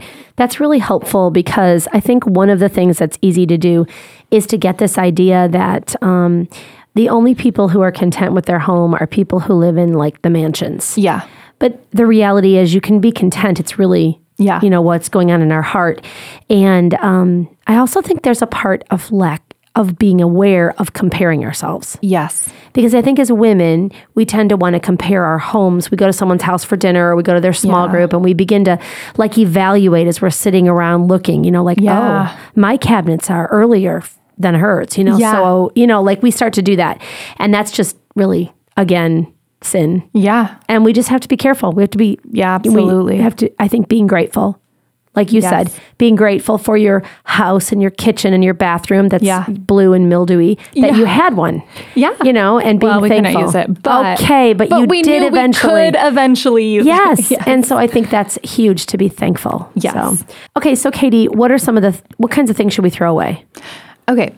I think we did kind of cover this in the broad sense above, but um, I definitely think it's good to kind of go over some common things that everybody could probably throw away. So um, you'd probably be shocked just how much you own that is not of any sentimental or physical value to you. You know, you probably have broken and unwanted toys. You probably have expired food in your pantry. You probably have expired medicine, lotions, and other beauty products. And yes, those do expire, which probably a lot of you already know. But you young girls out there, in case you don't know, beauty products expire. um, you know, you probably have some burned up candles and you probably have kids' clothes that are ruined and that just keep getting passed down, but they're not even getting worn. Um, if you don't put it, this is actually, so I'm only two girls in, this is, but if you do not put certain clothing items that you've held on to on two kids in a row, the odds are you are not suddenly going to want to use it with the next kid. That's right. That's true. Even if it's cute, if and then that's even better. Like give it as a gift to somebody if it's cute, Yeah. but you're never going to get to using it. yeah. Pass it on. Um, games that nobody wants to play. I don't know if you guys have like those weird games, but we have weird games, and it's just like nobody wants to play these. So you know, toss those um, or donate them. Uh, broken outside toys Yeah. just get rid of them. I think um, one of the girls at Mom to Mom, when she did her talk, Audrey Bailey said that they just like go and do the big trash pickup and they'll pick up new yard toys at the beginning of the Oh, summer right, and then right. they go get rid of them. They put them back at the Yep. side of the road at the end. Yep. That would be a great way to deal with outside toy clutter. Yes. you know, another thing that you could get rid of um, your husband might not actually want all of his t shirts. Believe it or not, um, he just might not realize what's in there. So um, make sure that you let him make the decision on what stays and what goes. It does not hurt to ask him to look through and toss some. Um, odds are he's probably going to oblige, but don't do that for him. Yep. That kind of goes point. back to yeah, like It's just being respectful. Yes. Um, you know, holiday decorations, if you're not using them year after year, then you probably don't need them. You know, give them away. There's some newlyweds. There are some um, like guys and girls living together that, Yep. um, you Yep. know, like roommates that don't have these things. They're just kids starting out. Yep. A nursing home, they might want decorations at a nursing home. That's a great idea. I had not even thought about that. So if you can bear to toss it, um, you know, maybe send it to someone who is in need of these things. But if you're not using it anymore, then it's just wasting space. For focusing on things to throw away, um, I know Julie mentioned this earlier, but garage clean out. And sadly, this can and should happen annually, or as Julie said, even more than annually. so, my mother in law actually loves to help come out. So, and so does my husband. Um, my mother in law has like a gift for garage organization. I said that she should start a business. It's a very weird skill, but she's good at it. Um, but if you need a buddy to make it easier, I am sure that you have friends that would be happy to help. And, um, you know, we don't have a basement, but I would assume that that is a space that would Yes. need the same or an attic. Um, but ba- basically, wherever things get put aside for later needs, those need to be assessed periodically to stay on top of things. right. I bet you all have uh, old electronics. You probably have old cords. If you don't know what it goes to, I really strongly urge you to throw it away.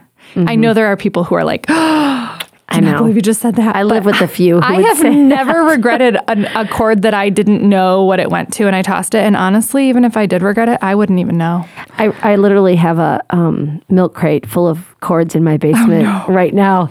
And I saw them the other day and I thought, I really need to lay those out. But the problem I have is I don't even know for sure What they go to. really what they go to, which means I have to do more research. So what I really need to Okay. do is lay them out on my kitchen table.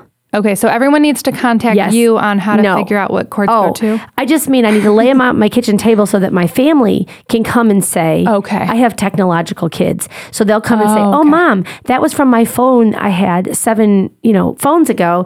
I don't even use it anymore. And I go, Okay, Okay. garbage it goes, you know, or Goodwill basket or whatever. Okay, Because I don't even know. That makes a lot of Sometimes sense. it's a group effort, right? Yeah, I just feel like if someone were to tell me like, "Oh, just try to figure out what it goes to," I'd be like, "Oh, I don't know. I'm not Right. techie." But that's a yes. You made a good point. So somebody in that house Probably might- does yes. know. And then if nobody knows in the end, then it's probably bye-bye. safe to toss. yep. bye bye. Um, yeah. So it is funny though how we come to feel uneasy tossing these things. You know, sometimes we really do need another person to tell us that it's okay to throw it away. But these are all things that we have finally started tossing um, in our household, just in like a desperate need to fit in our small home. And it has never once caused regret down the road. In fact, we usually feel instant relief once the firm decision to toss it has been made. Um, not always the second I put it in the garbage, but like the second the garbage gets taken away. Then it's just like, oh, instant relief. Um, and the indecision does not feel good, but once we have like decided, it, it does feel like a burden has been lifted. So I just pull the trigger on some of those things to talk. Yes. Yeah. So, you know, um, one thing that I think comes up a lot in conversations that I have, what if I I have learned something, okay? Uh, I, I have learned that I need to buy nice shoes. Right. Because my feet hurt. Yeah. So I, I can't just run to my local Walmart or buy flip flops at Rite Aid Right. anymore. Even though it's more spiritual. Yes. well, we talked about that earlier, Yes. that it isn't actually. No, it's not. But is it okay to buy nice things? What if I like nice things? Right. Um, so these are these are really good questions. Um, so again, this is kind of one of those yes and no questions as far as like, is it better for me to shop at Walmart or Goodwill, or is it better for me to get, you know, nicer quality things? Um, it's all about your heart, you know. Um, and I think we're just going to keep coming back to that and drilling that home. But um, you know, I want to focus on the practicalities of going with quality versus going with um, the lower price point. Um, so, both of these things actually serve their purpose, and everyone is going to have different things that they feel need to be quality and those which can be cheap. So, you know, you were just saying, like, you have found that you need to have quality shoes. Yep. My feet hurt if I don't. Yep. And um, some of us don't need to to do that with shoes, but we may find that we need that for another category of items. So, um, for example, uh, this is again just my personal opinion, but I always say that a sofa or a bed needs to be really good quality. And the reason that I say this is because these items they wear out in such a way that can kind of render them uh, Right. useless. You know, like imagine the poor sleeps that you have on a bad mattress or the frustration of like the sinking sofa. Yep. Um, but w- even while I say that, if you have an old falling apart sofa, do not let that stop you from like hospitality and and all of that. Right. Um, we just got done having a sinking sofa for ten years. Um, And you it can have people it- over. Nope, it did not. Yeah, it did not hinder us from having people over, but um, it is nice to have. But when you're purchasing like a new sofa, Yeah. Yeah. I don't really want to have a sinking sofa again in three years. Yeah. So That made you think before you purchased. Yes. And that kind of gets to uh, you know for for like a sofa for example, I cannot easily afford these items on on my budget for my household um, if I buy it new. And I was kind of let down on that recently because we were shopping for a sofa and I really thought, oh, we could just get a new one.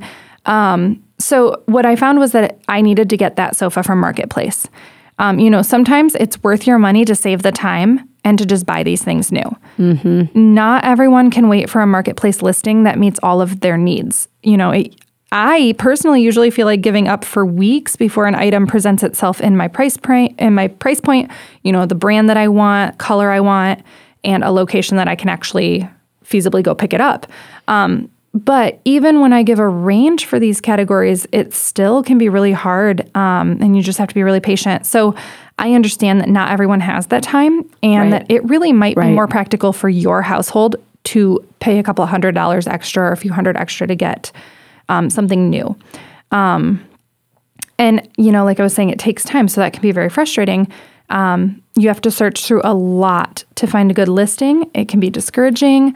Um, but because I cannot afford a new sofa of decent quality, um, I just have to literally, I have had to literally pray for God to just provide a sofa and then watch and wait.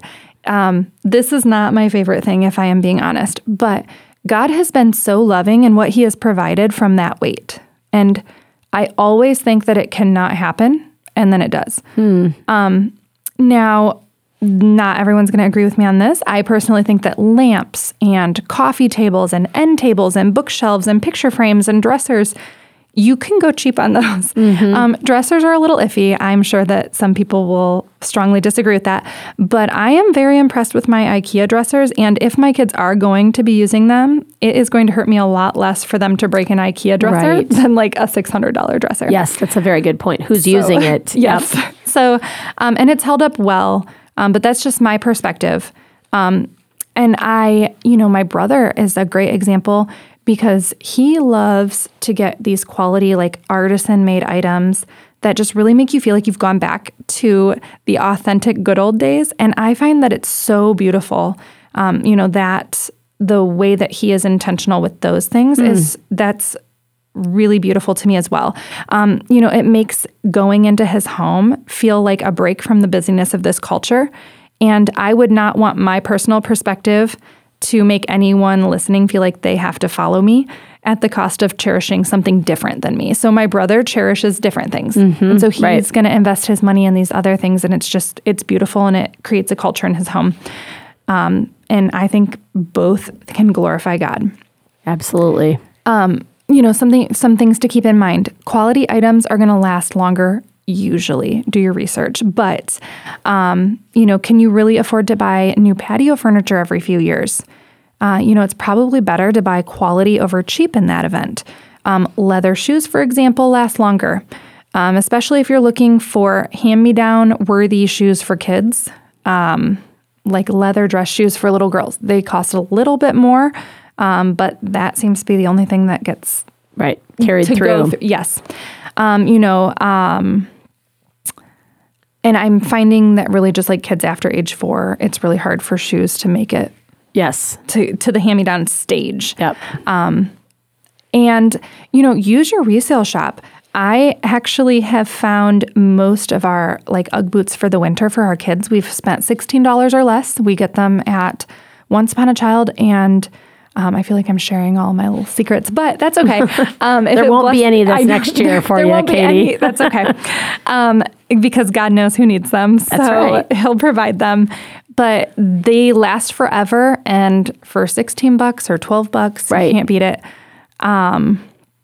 And, you know, as we have more kids, I find that buying shoes can be a lot tougher each year. So that's kind of why I chose to spend a little bit more on the leather dress shoes that get passed down. Um, just kind of eliminates one extra shoe need for the next year or the next kid. Um, you know, as we get older, we get hobbies. And I guess young people have hobbies too. But, um, you know, as we get better at our hobbies, we like to have better tools. And, you know, we want that all that hard work to just kind of last longer. So, um, choosing quality over choosing cheap is probably going to be a good call in these types of situations. Um, if you're needing to get a space in working order and you can't afford to do it with high quality items and you don't have the time to wait, then, you know, IKEA works wonders for many people. And so that might be a good time for you to go cheap instead of high quality. Um, you know, try your hand at DIY, get ideas from Pinterest, um, you know, look up IKEA hacks to fit your exact design style. So um, maybe you don't know what your design style is. You could check out like boho or farmhouse or modern, Scandinavian, classic, antique, whatever it is. There is an IKEA hack for you. And then you are on a quicker path to organizing a space beautifully so that everyone feels more settled in because it's now a little bit closer to your budget. So That's Target good. is a lot more expensive than IKEA usually. Yes. That's really helpful. I- I think it's good to give those kind of tips. Yeah. It makes me think of how nice it is to sit down and chit chat with someone about these things. Yeah. Because it's amazing how many conversations you can have about Yes. how do you save money? What a great question to ask people. How do you save money? Yeah. You know, or how do you keep your kids' clothes going from kid to kid? Because as you were Yeah. talking, I was thinking, so my youngest is 12 and my oldest is 25 and married with his own child. But, you know, um, my oldest son, his clothes couldn't really be passed down because it changes style. And they got they were in my hot attic. So all my girls, for example, are all different heights Yeah. and that mean and also different sizes their shapes are different and Yeah. and that means that they can't always pass down and they're like you know young adults down Yeah. to my youngest daughter's 17 and so it's just so interesting not always can you pass things down but what we can do what they do what they have learned to do is to go to used Yes. and then they also go shop at regular stores too like they Yeah. kind of blend things together Yes. and they can some things you can share like it's just interesting Yeah. as we talk like you can't there's not even a right and wrong why did i even Right. ask that question okay Well, I think it's like helpful just to get ideas. Um, you know, some of the things that my brother invests in that are different from me, Yeah. they kind of like spur me on, and I Yeah. have like a different vision. That's true. Um, so yeah, I think I think it's fun to get other people's ideas that you maybe haven't thought about. Yeah. and just be like, oh, that would work really well for us. Right, right. That's good. All right. So, Katie, we've talked a lot about throughout the episode today. It, it's popped in a few times about hospitality. Yeah. And how important it is. It, as God actually calls us to be hospitable, He Right. calls us to do this as a way to love and serve others, and and really to share the gospel of Christ with people, whether they're people that are in our homes, our neighbors, whatever. So, um, what do I do with all this stuff when we have people over? Like, and what if my stuff gets damaged? Right. Um, I was actually really convicted about this. Um, you know, we have like the first thing that I was really thinking about this with was we have this handmade dollhouse from my mom, and it commonly does get broken little by little by my own children. But I also don't want it to be thrown into the chaos of like 10 children riding the high of a play date. So, um, you know, my pastor's wife was really helpful to me in what to do um, in this situation. She had told me um, a couple years back that it is perfectly fine to put things away that I did not want broken. Although nowadays, honestly, I just put things away that I don't want to pick up when everybody leaves. Oh, so yeah. there might be a lot of different reasons why you put things away. Maybe it's not even a fear of it getting broken, um, but it is okay to be strategic. And I find that opening my home always is going to leave me vulnerable to exercise my selflessness with my possessions, whether or not I put things away. Um, you know, things still break, things that we love, and things that I don't even think to hide away, or even things that I had well wishes about sharing. Um, so sometimes I do feel upset, but each time that it happens, I do find that I get a little better at surrendering it. Um, so even big things that I would have not handled well at all a few years ago have been manageable because of practicing um, and just having a lot of practice at, at my things breaking in the name of hospitality. Yeah, I agree with you about it's okay to put things away. Yeah. It makes me think of how, like, um, when we go to, like, I wouldn't just reach into your purse or your bag. Right. Like, that's your stuff. Right. And I, I think that's okay. I just think, think we can't have it sitting on the kitchen table. Correct. And then tell little kids, no, you may not touch that. Right. I mean, unless it's Well, your within moderation. Yeah, yeah, yeah, But like if it's a toy, Yeah. then just put it away so no one sees it. Yes. That's a really Yeah. good point. Absolutely. Um, and, you know, I want to keep in mind that this is coming from a woman who may be more ruffled than most people when her things get damaged. At least I think that I get more ruffled about these things than, than I should. We'll have Um, your husband on next week. yeah, he would agree with me being a little more ruffled than most people. Um, but, and I think a lot of that is just because, like, when the past question that we just talked about, about like being resourceful or like going cheap versus, um, you know, getting high quality things. I even purpose to tell my own children, like, I love you more than this book or whatever it was that just got damaged and caused an outburst from me because they may not actually know that. You know, I may need to, um, I may actually need to be reminded of how silly my outburst is and be reminded that I love my child more than, you know, this book or whatever. That Um, just got damaged. Yes. And um and I also say it because it pulls the situation into its proper perspective. You know, none of our possessions are more valuable than the people in our home being loved. Um, but the best way to roll with the punches of your things being damaged is to open your home, or, you know, as I said, have children. Um, but yeah, start practicing it as God places it in your path. So if you're opening your home and something gets broken on the third time that you have people over for hospitality, then that is exactly when God placed that trial in your life. And you need to trust Him with the timing of it all. You know, He loves you. He knows exactly what broken things you need in your sanctification. And He knows exactly when it needs to be broken and take place.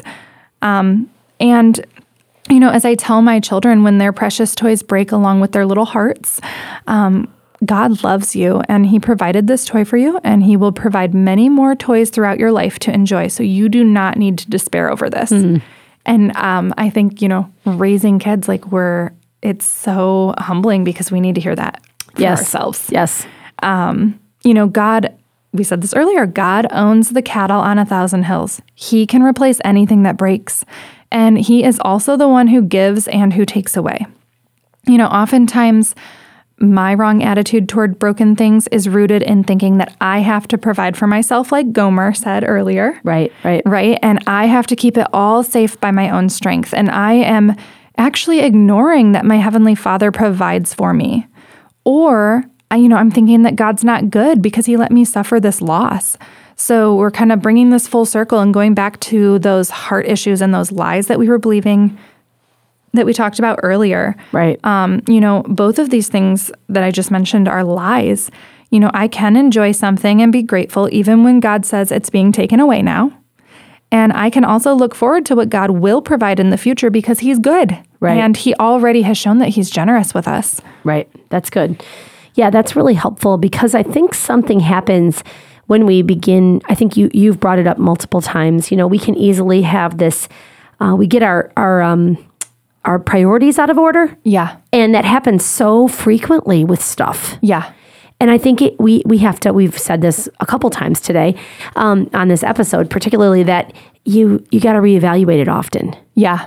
It needs to almost be like something we do every day. Yeah. And I love Yeah, how you talked about talking with your kids about how I love you more than this book that just Yeah. got ripped or something. Yes. Like it's actually not just telling your child that that's important to say that, but it's also re- speaking truth to ourselves. Correct. That Yeah. we have to remind ourselves yes. of. Because honestly, we all we all realize that after the outburst, Yeah. but it's good to speak that um, and just kind of correct everything right away. Right. That's right. Um, okay. So, Katie, um, one of the questions that I wanted to ask is how can I teach my kids that stuff doesn't really matter? Right. Um, you know, I don't I don't know that I teach my kids that stuff doesn't matter exactly because I guess in a sense I'm I'm really teaching them that things do matter. Um, and I think we've kind of touched on this a lot in the podcast. Uh, one way that I try to teach them that things matter is, um, you know, when they break things or that when they're not being good steward of the things that God has given them, we kind of discuss the need to be good stewards. You know, what that means with things like toys and clothes and how being a good steward comes from a place of thankfulness for the things that God has given them, uh, given them you know, if we are truly thankful for God's provision and for his gifts to us, then, you know, some of the things that I'm teaching my kids is not to be careless or destructive with them Right. on purpose. Right. You know, um, so in that regard, I'm teaching my kids that our things do matter. Now, um, they also matter because we can use them to love and bless others and we can enjoy them ourselves, you know, knowing that God loves us and he has blessed us because of his love for us. But, you know, sometimes things break or they get lost, right? So maybe our child accidentally loses a- their toy, or maybe a little sibling or a guest comes over and they break one of the toys. Um, you know, this can cause a sinful response of anger or maybe a temper tantrum in my child. Or perhaps my child feels like God wasn't being good to them to let their toy get lost or broken. Um, so, in these times, um, this is a learning opportunity. So we might pray together to find a lost toy, knowing that God is good, right? And we focus on God's goodness regardless of if or when the toy gets found. Hmm. Sometimes we thank God for the time that we got to spend with a toy that has now been broken, and we just look forward to the future when God will provide all sorts of things out of his goodness and love for our children so that they do not despair over that broken toy. Hmm.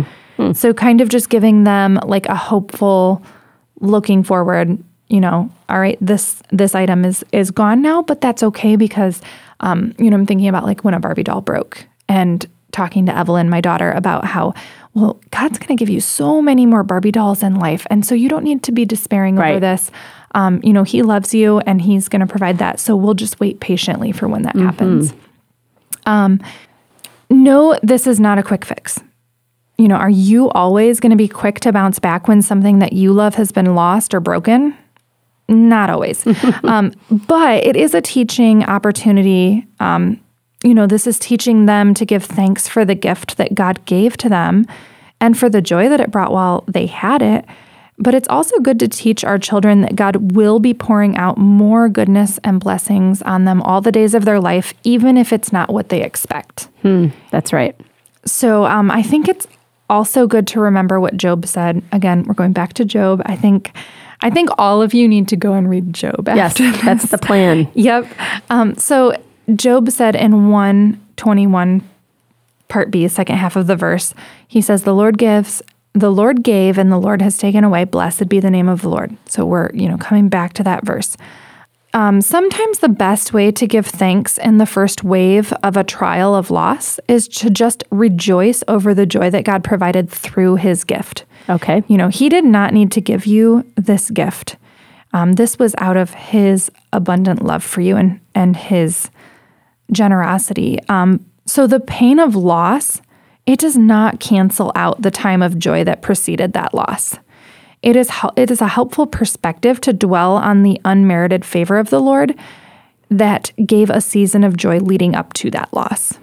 And so, you know, again, like stuff does matter because it's a gift from our Heavenly Father to make us know His love and to give back thanks to Him. But it is also good to teach our children how to walk through loss with their toys and their possessions when they are young so that they know how to trust God with bigger losses when they're older. Hmm. So, That's kind helpful. of kind of like the stuff is important, but you need to be ready to let go of it Yeah. at any point with a right heart. Yeah. Yeah, that's good. And it's helpful for our kids to think through that because it is going to happen. Yes. so It is. We need to have kind of like a plan yeah. to know how to deal with it. So that's Absolutely. helpful. So, Katie, I want to tell you a story. Uh, are you up for a story? Yes, I am. Okay, so one year my brother and his wife decided they would wanted to focus on teaching their kids to be generous at Yeah. Christmas. So they said they wanted to give some of their toys. They said, "You know, we want to give you, you know, gifts at Christmas, Yeah. but we want you to go into your toys right now and pick out some things that you could give away, some good things, not Yeah. not the junk toys even, Not the the dollar ones. stores, right? Or the dollar store toys, you know, Yeah. but something that was nice. And so they they went in and picked out their items, and then they came back and they sat them there. And uh, my brother and my sister in law were very pleased, Right. Because they they were being generous, and they my brother and sister in law have taught my nieces and nephew to be generous, Right. like you know, serve. And um, one of the things that um, happened, which was really funny, because I'm I think they were like six and eight, you know, and four, you know, they were like you know li- little, Little, yeah. Is my nephew wanted to know um, if he could pick who they went to, and they said, well, that doesn't really work like that. Like we're going to drop them off at this food or this not food. We're going to drop them off at this toy drive where you can do gently used toys. And he wanted them to be given to his cousin, which would be my son, Jacob, so that he could come over and play with them. Oh, so it really wasn't the right kind of generosity, I Right. suppose. But how do you teach kids to be generous? Right. Okay. So I definitely feel like there's so many creative ways to do this. Um, or I definitely feel like there are so many ways to do this. Um, but again, giving away old toys, like that's a great place to start. And I think it's great because some of those mindsets will come out in conversation. And it's, again, a really great teaching opportunity. Um, you know, something our kids don't know that we know is that not everyone has toys. Not all children live in homes where, you know, they have food and they have toys and they have um, safety and clothing. And so we've kind of talked about these things with our kids and um, try we try to do that periodically to just kind of remind them because I think it's it's really hard to imagine Yeah, that's um, really good. You know, when you've you've had that your whole life. So, um, giving away old toys is great. I think precede it with like that lesson about what is being experienced by other children. Yeah. And then to um, you know, encouraging them to be generous and what that looks like and kind of address those little Right. those, cute but also uh, really selfish maybe reasons why our children right. yeah exactly. Yeah. so yeah, I mean, talking to your kids about kids in need, um, you know, kids who would normally not have much and who may really enjoy those old toys. Um, you know, teaching children to share with siblings is another way. Yeah. Um, maybe plan sharing opportunities with your child. So let them be a part of the planning. Um, you know, I've had some moms say, like, oh, let your children plan, you know, a tea party with their friends and like with the things that they own. And Mm. Yep. I think Yep. it's a lot more fun to share your things when you are It's your kind choice. of owning that. Yes. Like, Yep. this is like their gift, your gift to your friends.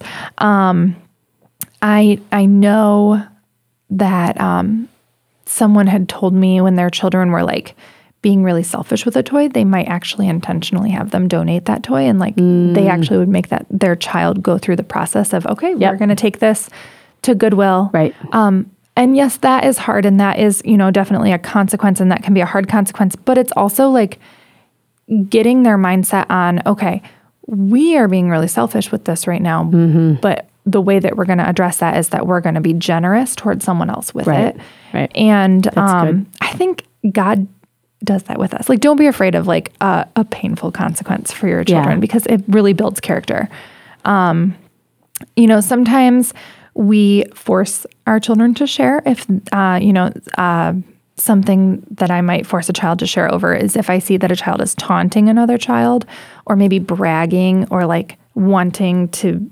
take the notice of the children That around them. They the get toy. to play with it. Yes. And Yeah. so in that case, I might say, oh, you know what? You are taunting them with it. And so your desire is to make them want it. So now Mm-hmm. I'm going to take this toy from you and you're all done with it. Um, and I'm going to let them play with it now because you have you've wanted them to want it.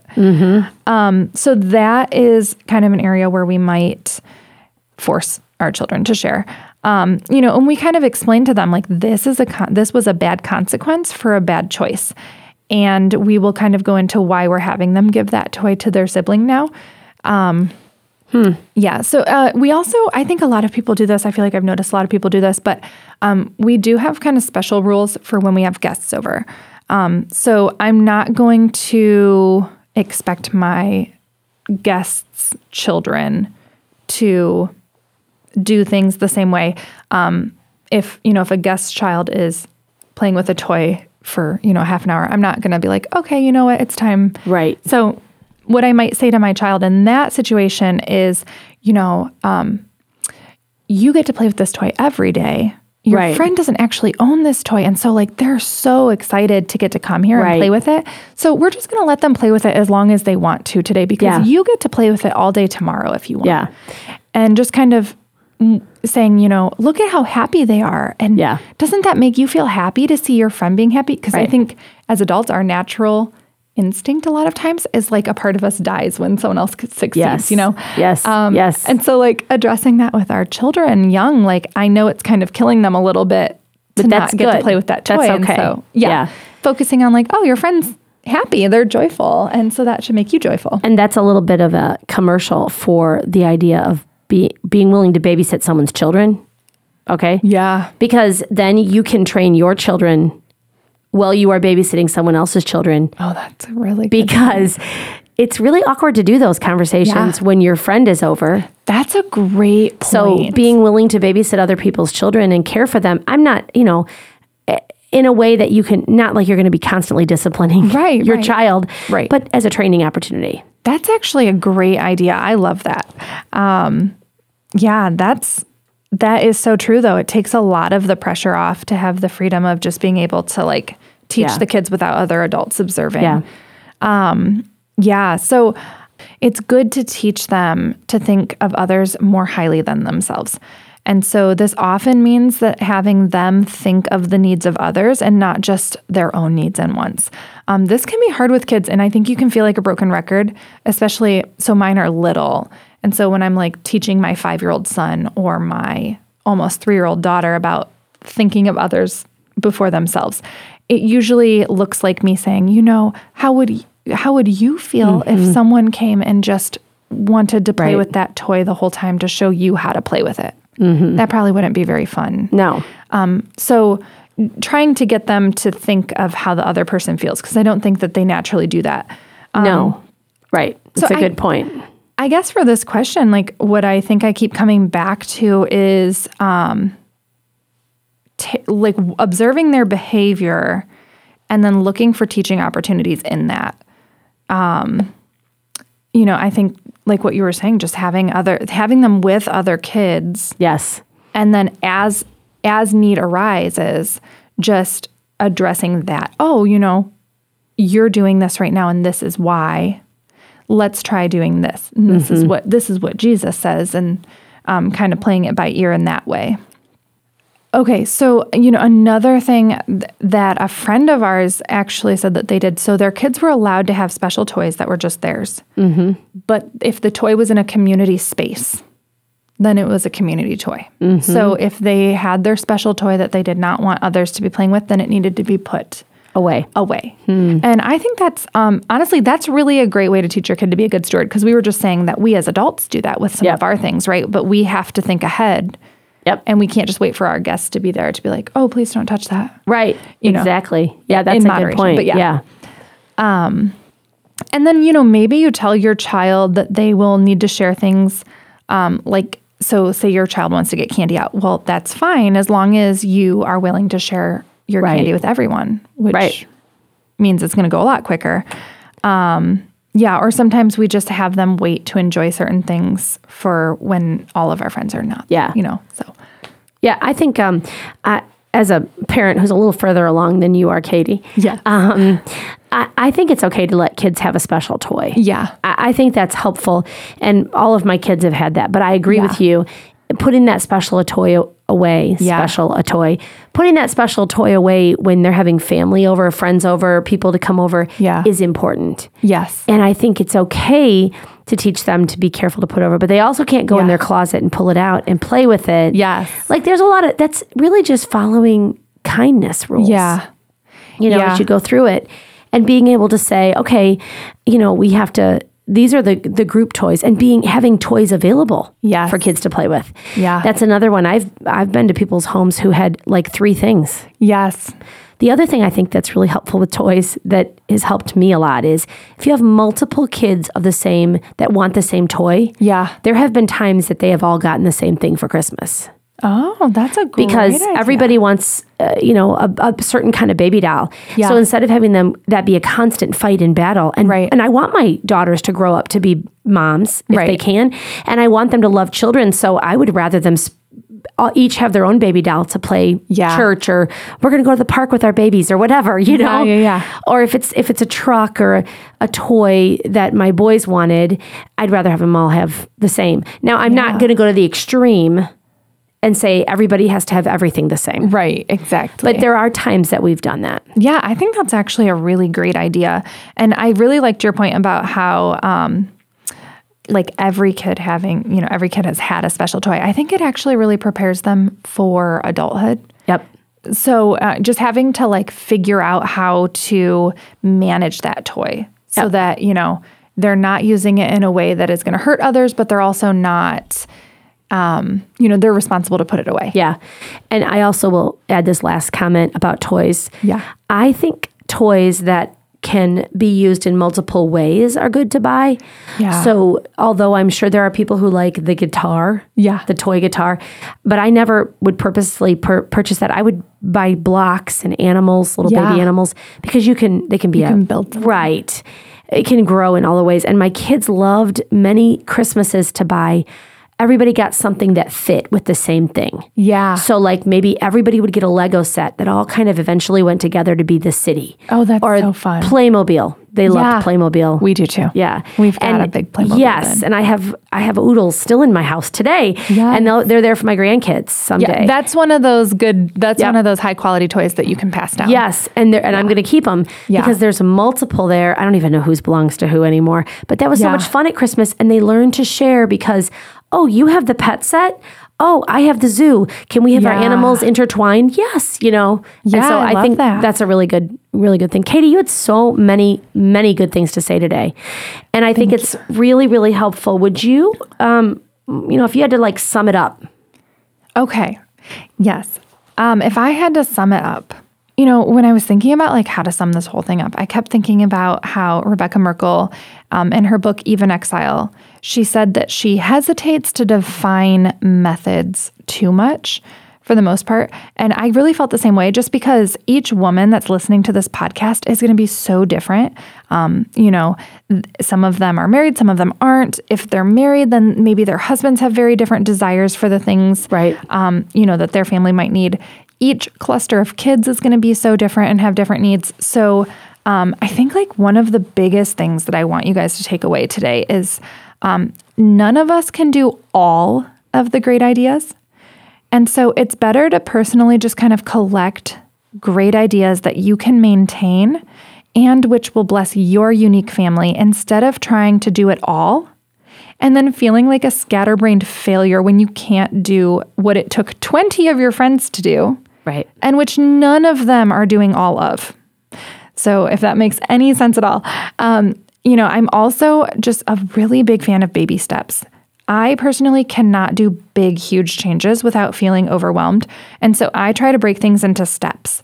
Um, you know, maybe each season of life, you find that you have maintained routines enough to add in a curveball and to learn a new method for something. Right. But five methods at one time might be a burden, whereas one method at a time over several years could lead you to having, um, you know, a manageable lifestyle that just really blesses you and your family. So um, think of it as like you're in school and you're just going to go through each grade. Right. You're going to get better all the time. Um, I also want to point out that I do not do all of the things we talked about today. Neither do I. all at the same time. and and I don't even do all of them. You know, I said some of these were ideas from friends. Um, but, you know, we take turns with the big things like home organization. I am not deeply organizing my home all the time. I am not deeply decluttering all the time. You know, we have seasons where we have more hospitality. Uh, we have seasons of renovating spaces, seasons of planning the next project. So, sure, we do some of these things more often than others, and we sometimes do more than one of them at a time as needed you know, I am no superwoman. Um, I take rests. I cannot always do the things that I want to do, depending, you know, on the needs of my family. Um, maybe a project has to wait and things like this. Um, so to round like all of this out, I would say to just really work toward having a place for everything in your home. Um, no, this will never be 100%, but I think just kind of thinking of like how you can whittle that down. Um, you know, we gave some practical ideas. Maybe you start with a small space. Um, and then I was thinking about like things I do every day. Um, I think everyone has to do dishes every day. I think mm-hmm. that laundry may not be every single day, depending on the size of your family, but this should be being regularly done throughout the week. Um, and I think making the beds, I feel like these are things that are going to help keep your clutter from like snowball effect. Yeah. Um, and then we do pick up items throughout the day. So, and I personally do not wait till the end of the day to do this. I just kind of do it throughout the whole day. Um, something my husband had decided that I did not love, but I am very thankful for now is that he decided about two years ago that our children would be responsible for picking up all of their toys um, and that I was not to be doing this for the most part. Um, and that was really frustrating at first because they're much slower, but now they are very good at helping to pick up as well. Mm. And so now I can actually delegate. Um, so I would just say pull your kids into it, but if I could tell you to do anything every day, it would be just picking up miscellaneous items that you guys have been using throughout that day. Do your dishes, do your laundry, make your beds, and that will kind of make the rest of the organizing a lot more manageable. Hmm. Good. That's that's a good summary. And there was so much today that we talked about. Yeah. Would you um, pray for us today, yes, Katie? absolutely. Dear Heavenly Father, I am so thankful for this podcast. I'm thankful that you um, gave Julie the vision for it and the drive for it and the mind for it. I thank you for the women in um, in this church and uh, the women who have been able to come on and share their wisdom. And I just pray that you will bless the women listening today. Um, I pray that you will give them encouragement and um, spur them on to glorify you in their lives and with their homes and in how they serve their families. Um, I pray that this podcast today will have blessed them, and I pray that you will um, bring great fruitfulness in the lives of the women listening today. I pray that you will bless them. In Jesus' name, amen. Amen. Thank you, Katie, for coming on today. Absolutely. You're welcome. Thank you for having me. All right. And it's time for this episode's tiny tidbit. A tiny tidbit is just a small, tiny piece of information that can help you in a really big way. Okay, today's tiny tidbit is brought to you from Taylor Castillo. By the way, what a beautiful name. Well, thank you. Glad you're here. So, today, what are you going to share with us? What tiny tidbit can you share? Today, I am going to share how to pick a paint color. Oh, everybody wants to hear this one because I think so. I get asked a lot. everybody right now is picking gray. Oh. Can we just put gray on every wall? That's what they're doing. That's so. unfortunate. that makes me sad. They okay. should come to me. so you might get a few people to come to you now. but what? How do you do that? How do you pick? Oh, you know, it's kind of a process for me. It's not just a quick go to the store and grab a couple paint samples. Okay. I really like to create kind of a visual resource for myself, kind of help me figure out what I want that room to be. Uh, so I make a mood board. Like Ooh. I go to social media, I find a bunch of images that kind of fit the theme that I'm going for. Or you know, I'll I'll take pictures of friends' houses or vacation houses I've been to that I really nice. like, and I kind of get it all together. Uh, maybe I've got like a couple throw pillows or an area rug already picked out, or sheets for the bed, and I throw that in there too. Okay. Um, and then I take that all to the paint store with me, and I think what colors oh. go with this mood board. So you can't just take a picture of it. You need the real thing. Yeah, you kind of need the real thing. Okay, so then when you pick your color, mm-hmm. you um, do you always do all the same wall, the walls all the same color, or do you do the like accent wall? Do you like add different? Do you have a do you have wood trim? We do have like really big craftsman style wood That's trim. beautiful, and it's still wood. Please leave it that way. Mm-hmm. I know. I know you will. So anyway, do you always do the same? Your all th- all four of the walls the same, or Uh, sometimes, sometimes I mix it up with an accent wall, and that might be paint or wallpaper because that's coming back. oh, Mm-hmm. it's just like flare pants. They're coming back, man. Yeah, some things are good, some things are not. I don't, I've I've peeled too many wall too much wallpaper off the wall before. I don't want to put wallpaper up. well, that's for the next homeowner to worry about. Yes, this is true. and they they certainly are going to come out with better wallpaper that is not as gluey or maybe I- could come yeah. down better like they probably have something out. Sure, there's like peel and stick wallpaper now. You just Yeah. slap it on That's what it is and then you can pull it off. Okay, so your mood board, do you have one that you can share with us? I do have one for my youngest son's nursery. Ooh, okay. So we're going to put that on our social media today so that you can see Taylor's mood board. Ooh. What kind of mood does that make you feel like? In a nursery, sleepy, probably. Hopefully. Yeah, for him. Thank you so much. You're welcome. All right, thank you for listening to this episode. It has been a great conversation. I hope that you learned a ton. This might be one of those ones you repeat every now and then. Um, join us next week as we jump into our sixth installment of Feminology. Um, this is our series that we're doing. Um, it drops the first Thursday of each month. And this year we're focused on how women should be thinking, responding, and dealing with our emotions most women have emotions all women have emotions and we're talking about them. And next next week on the episode we're going to talk about a really hot emotion. We're going to be chit-chatting about anger. Um, we're going to go to all the basic questions like is anger even an emotion? Is anger always sin and how can we even overcome an angry spirit in our own heart? I am very much looking forward to this episode, and I hope you'll join us next week. And remember, when everything around you is shaken, you can stand unshaken because of our rock and our fortress, because of God. Until next time.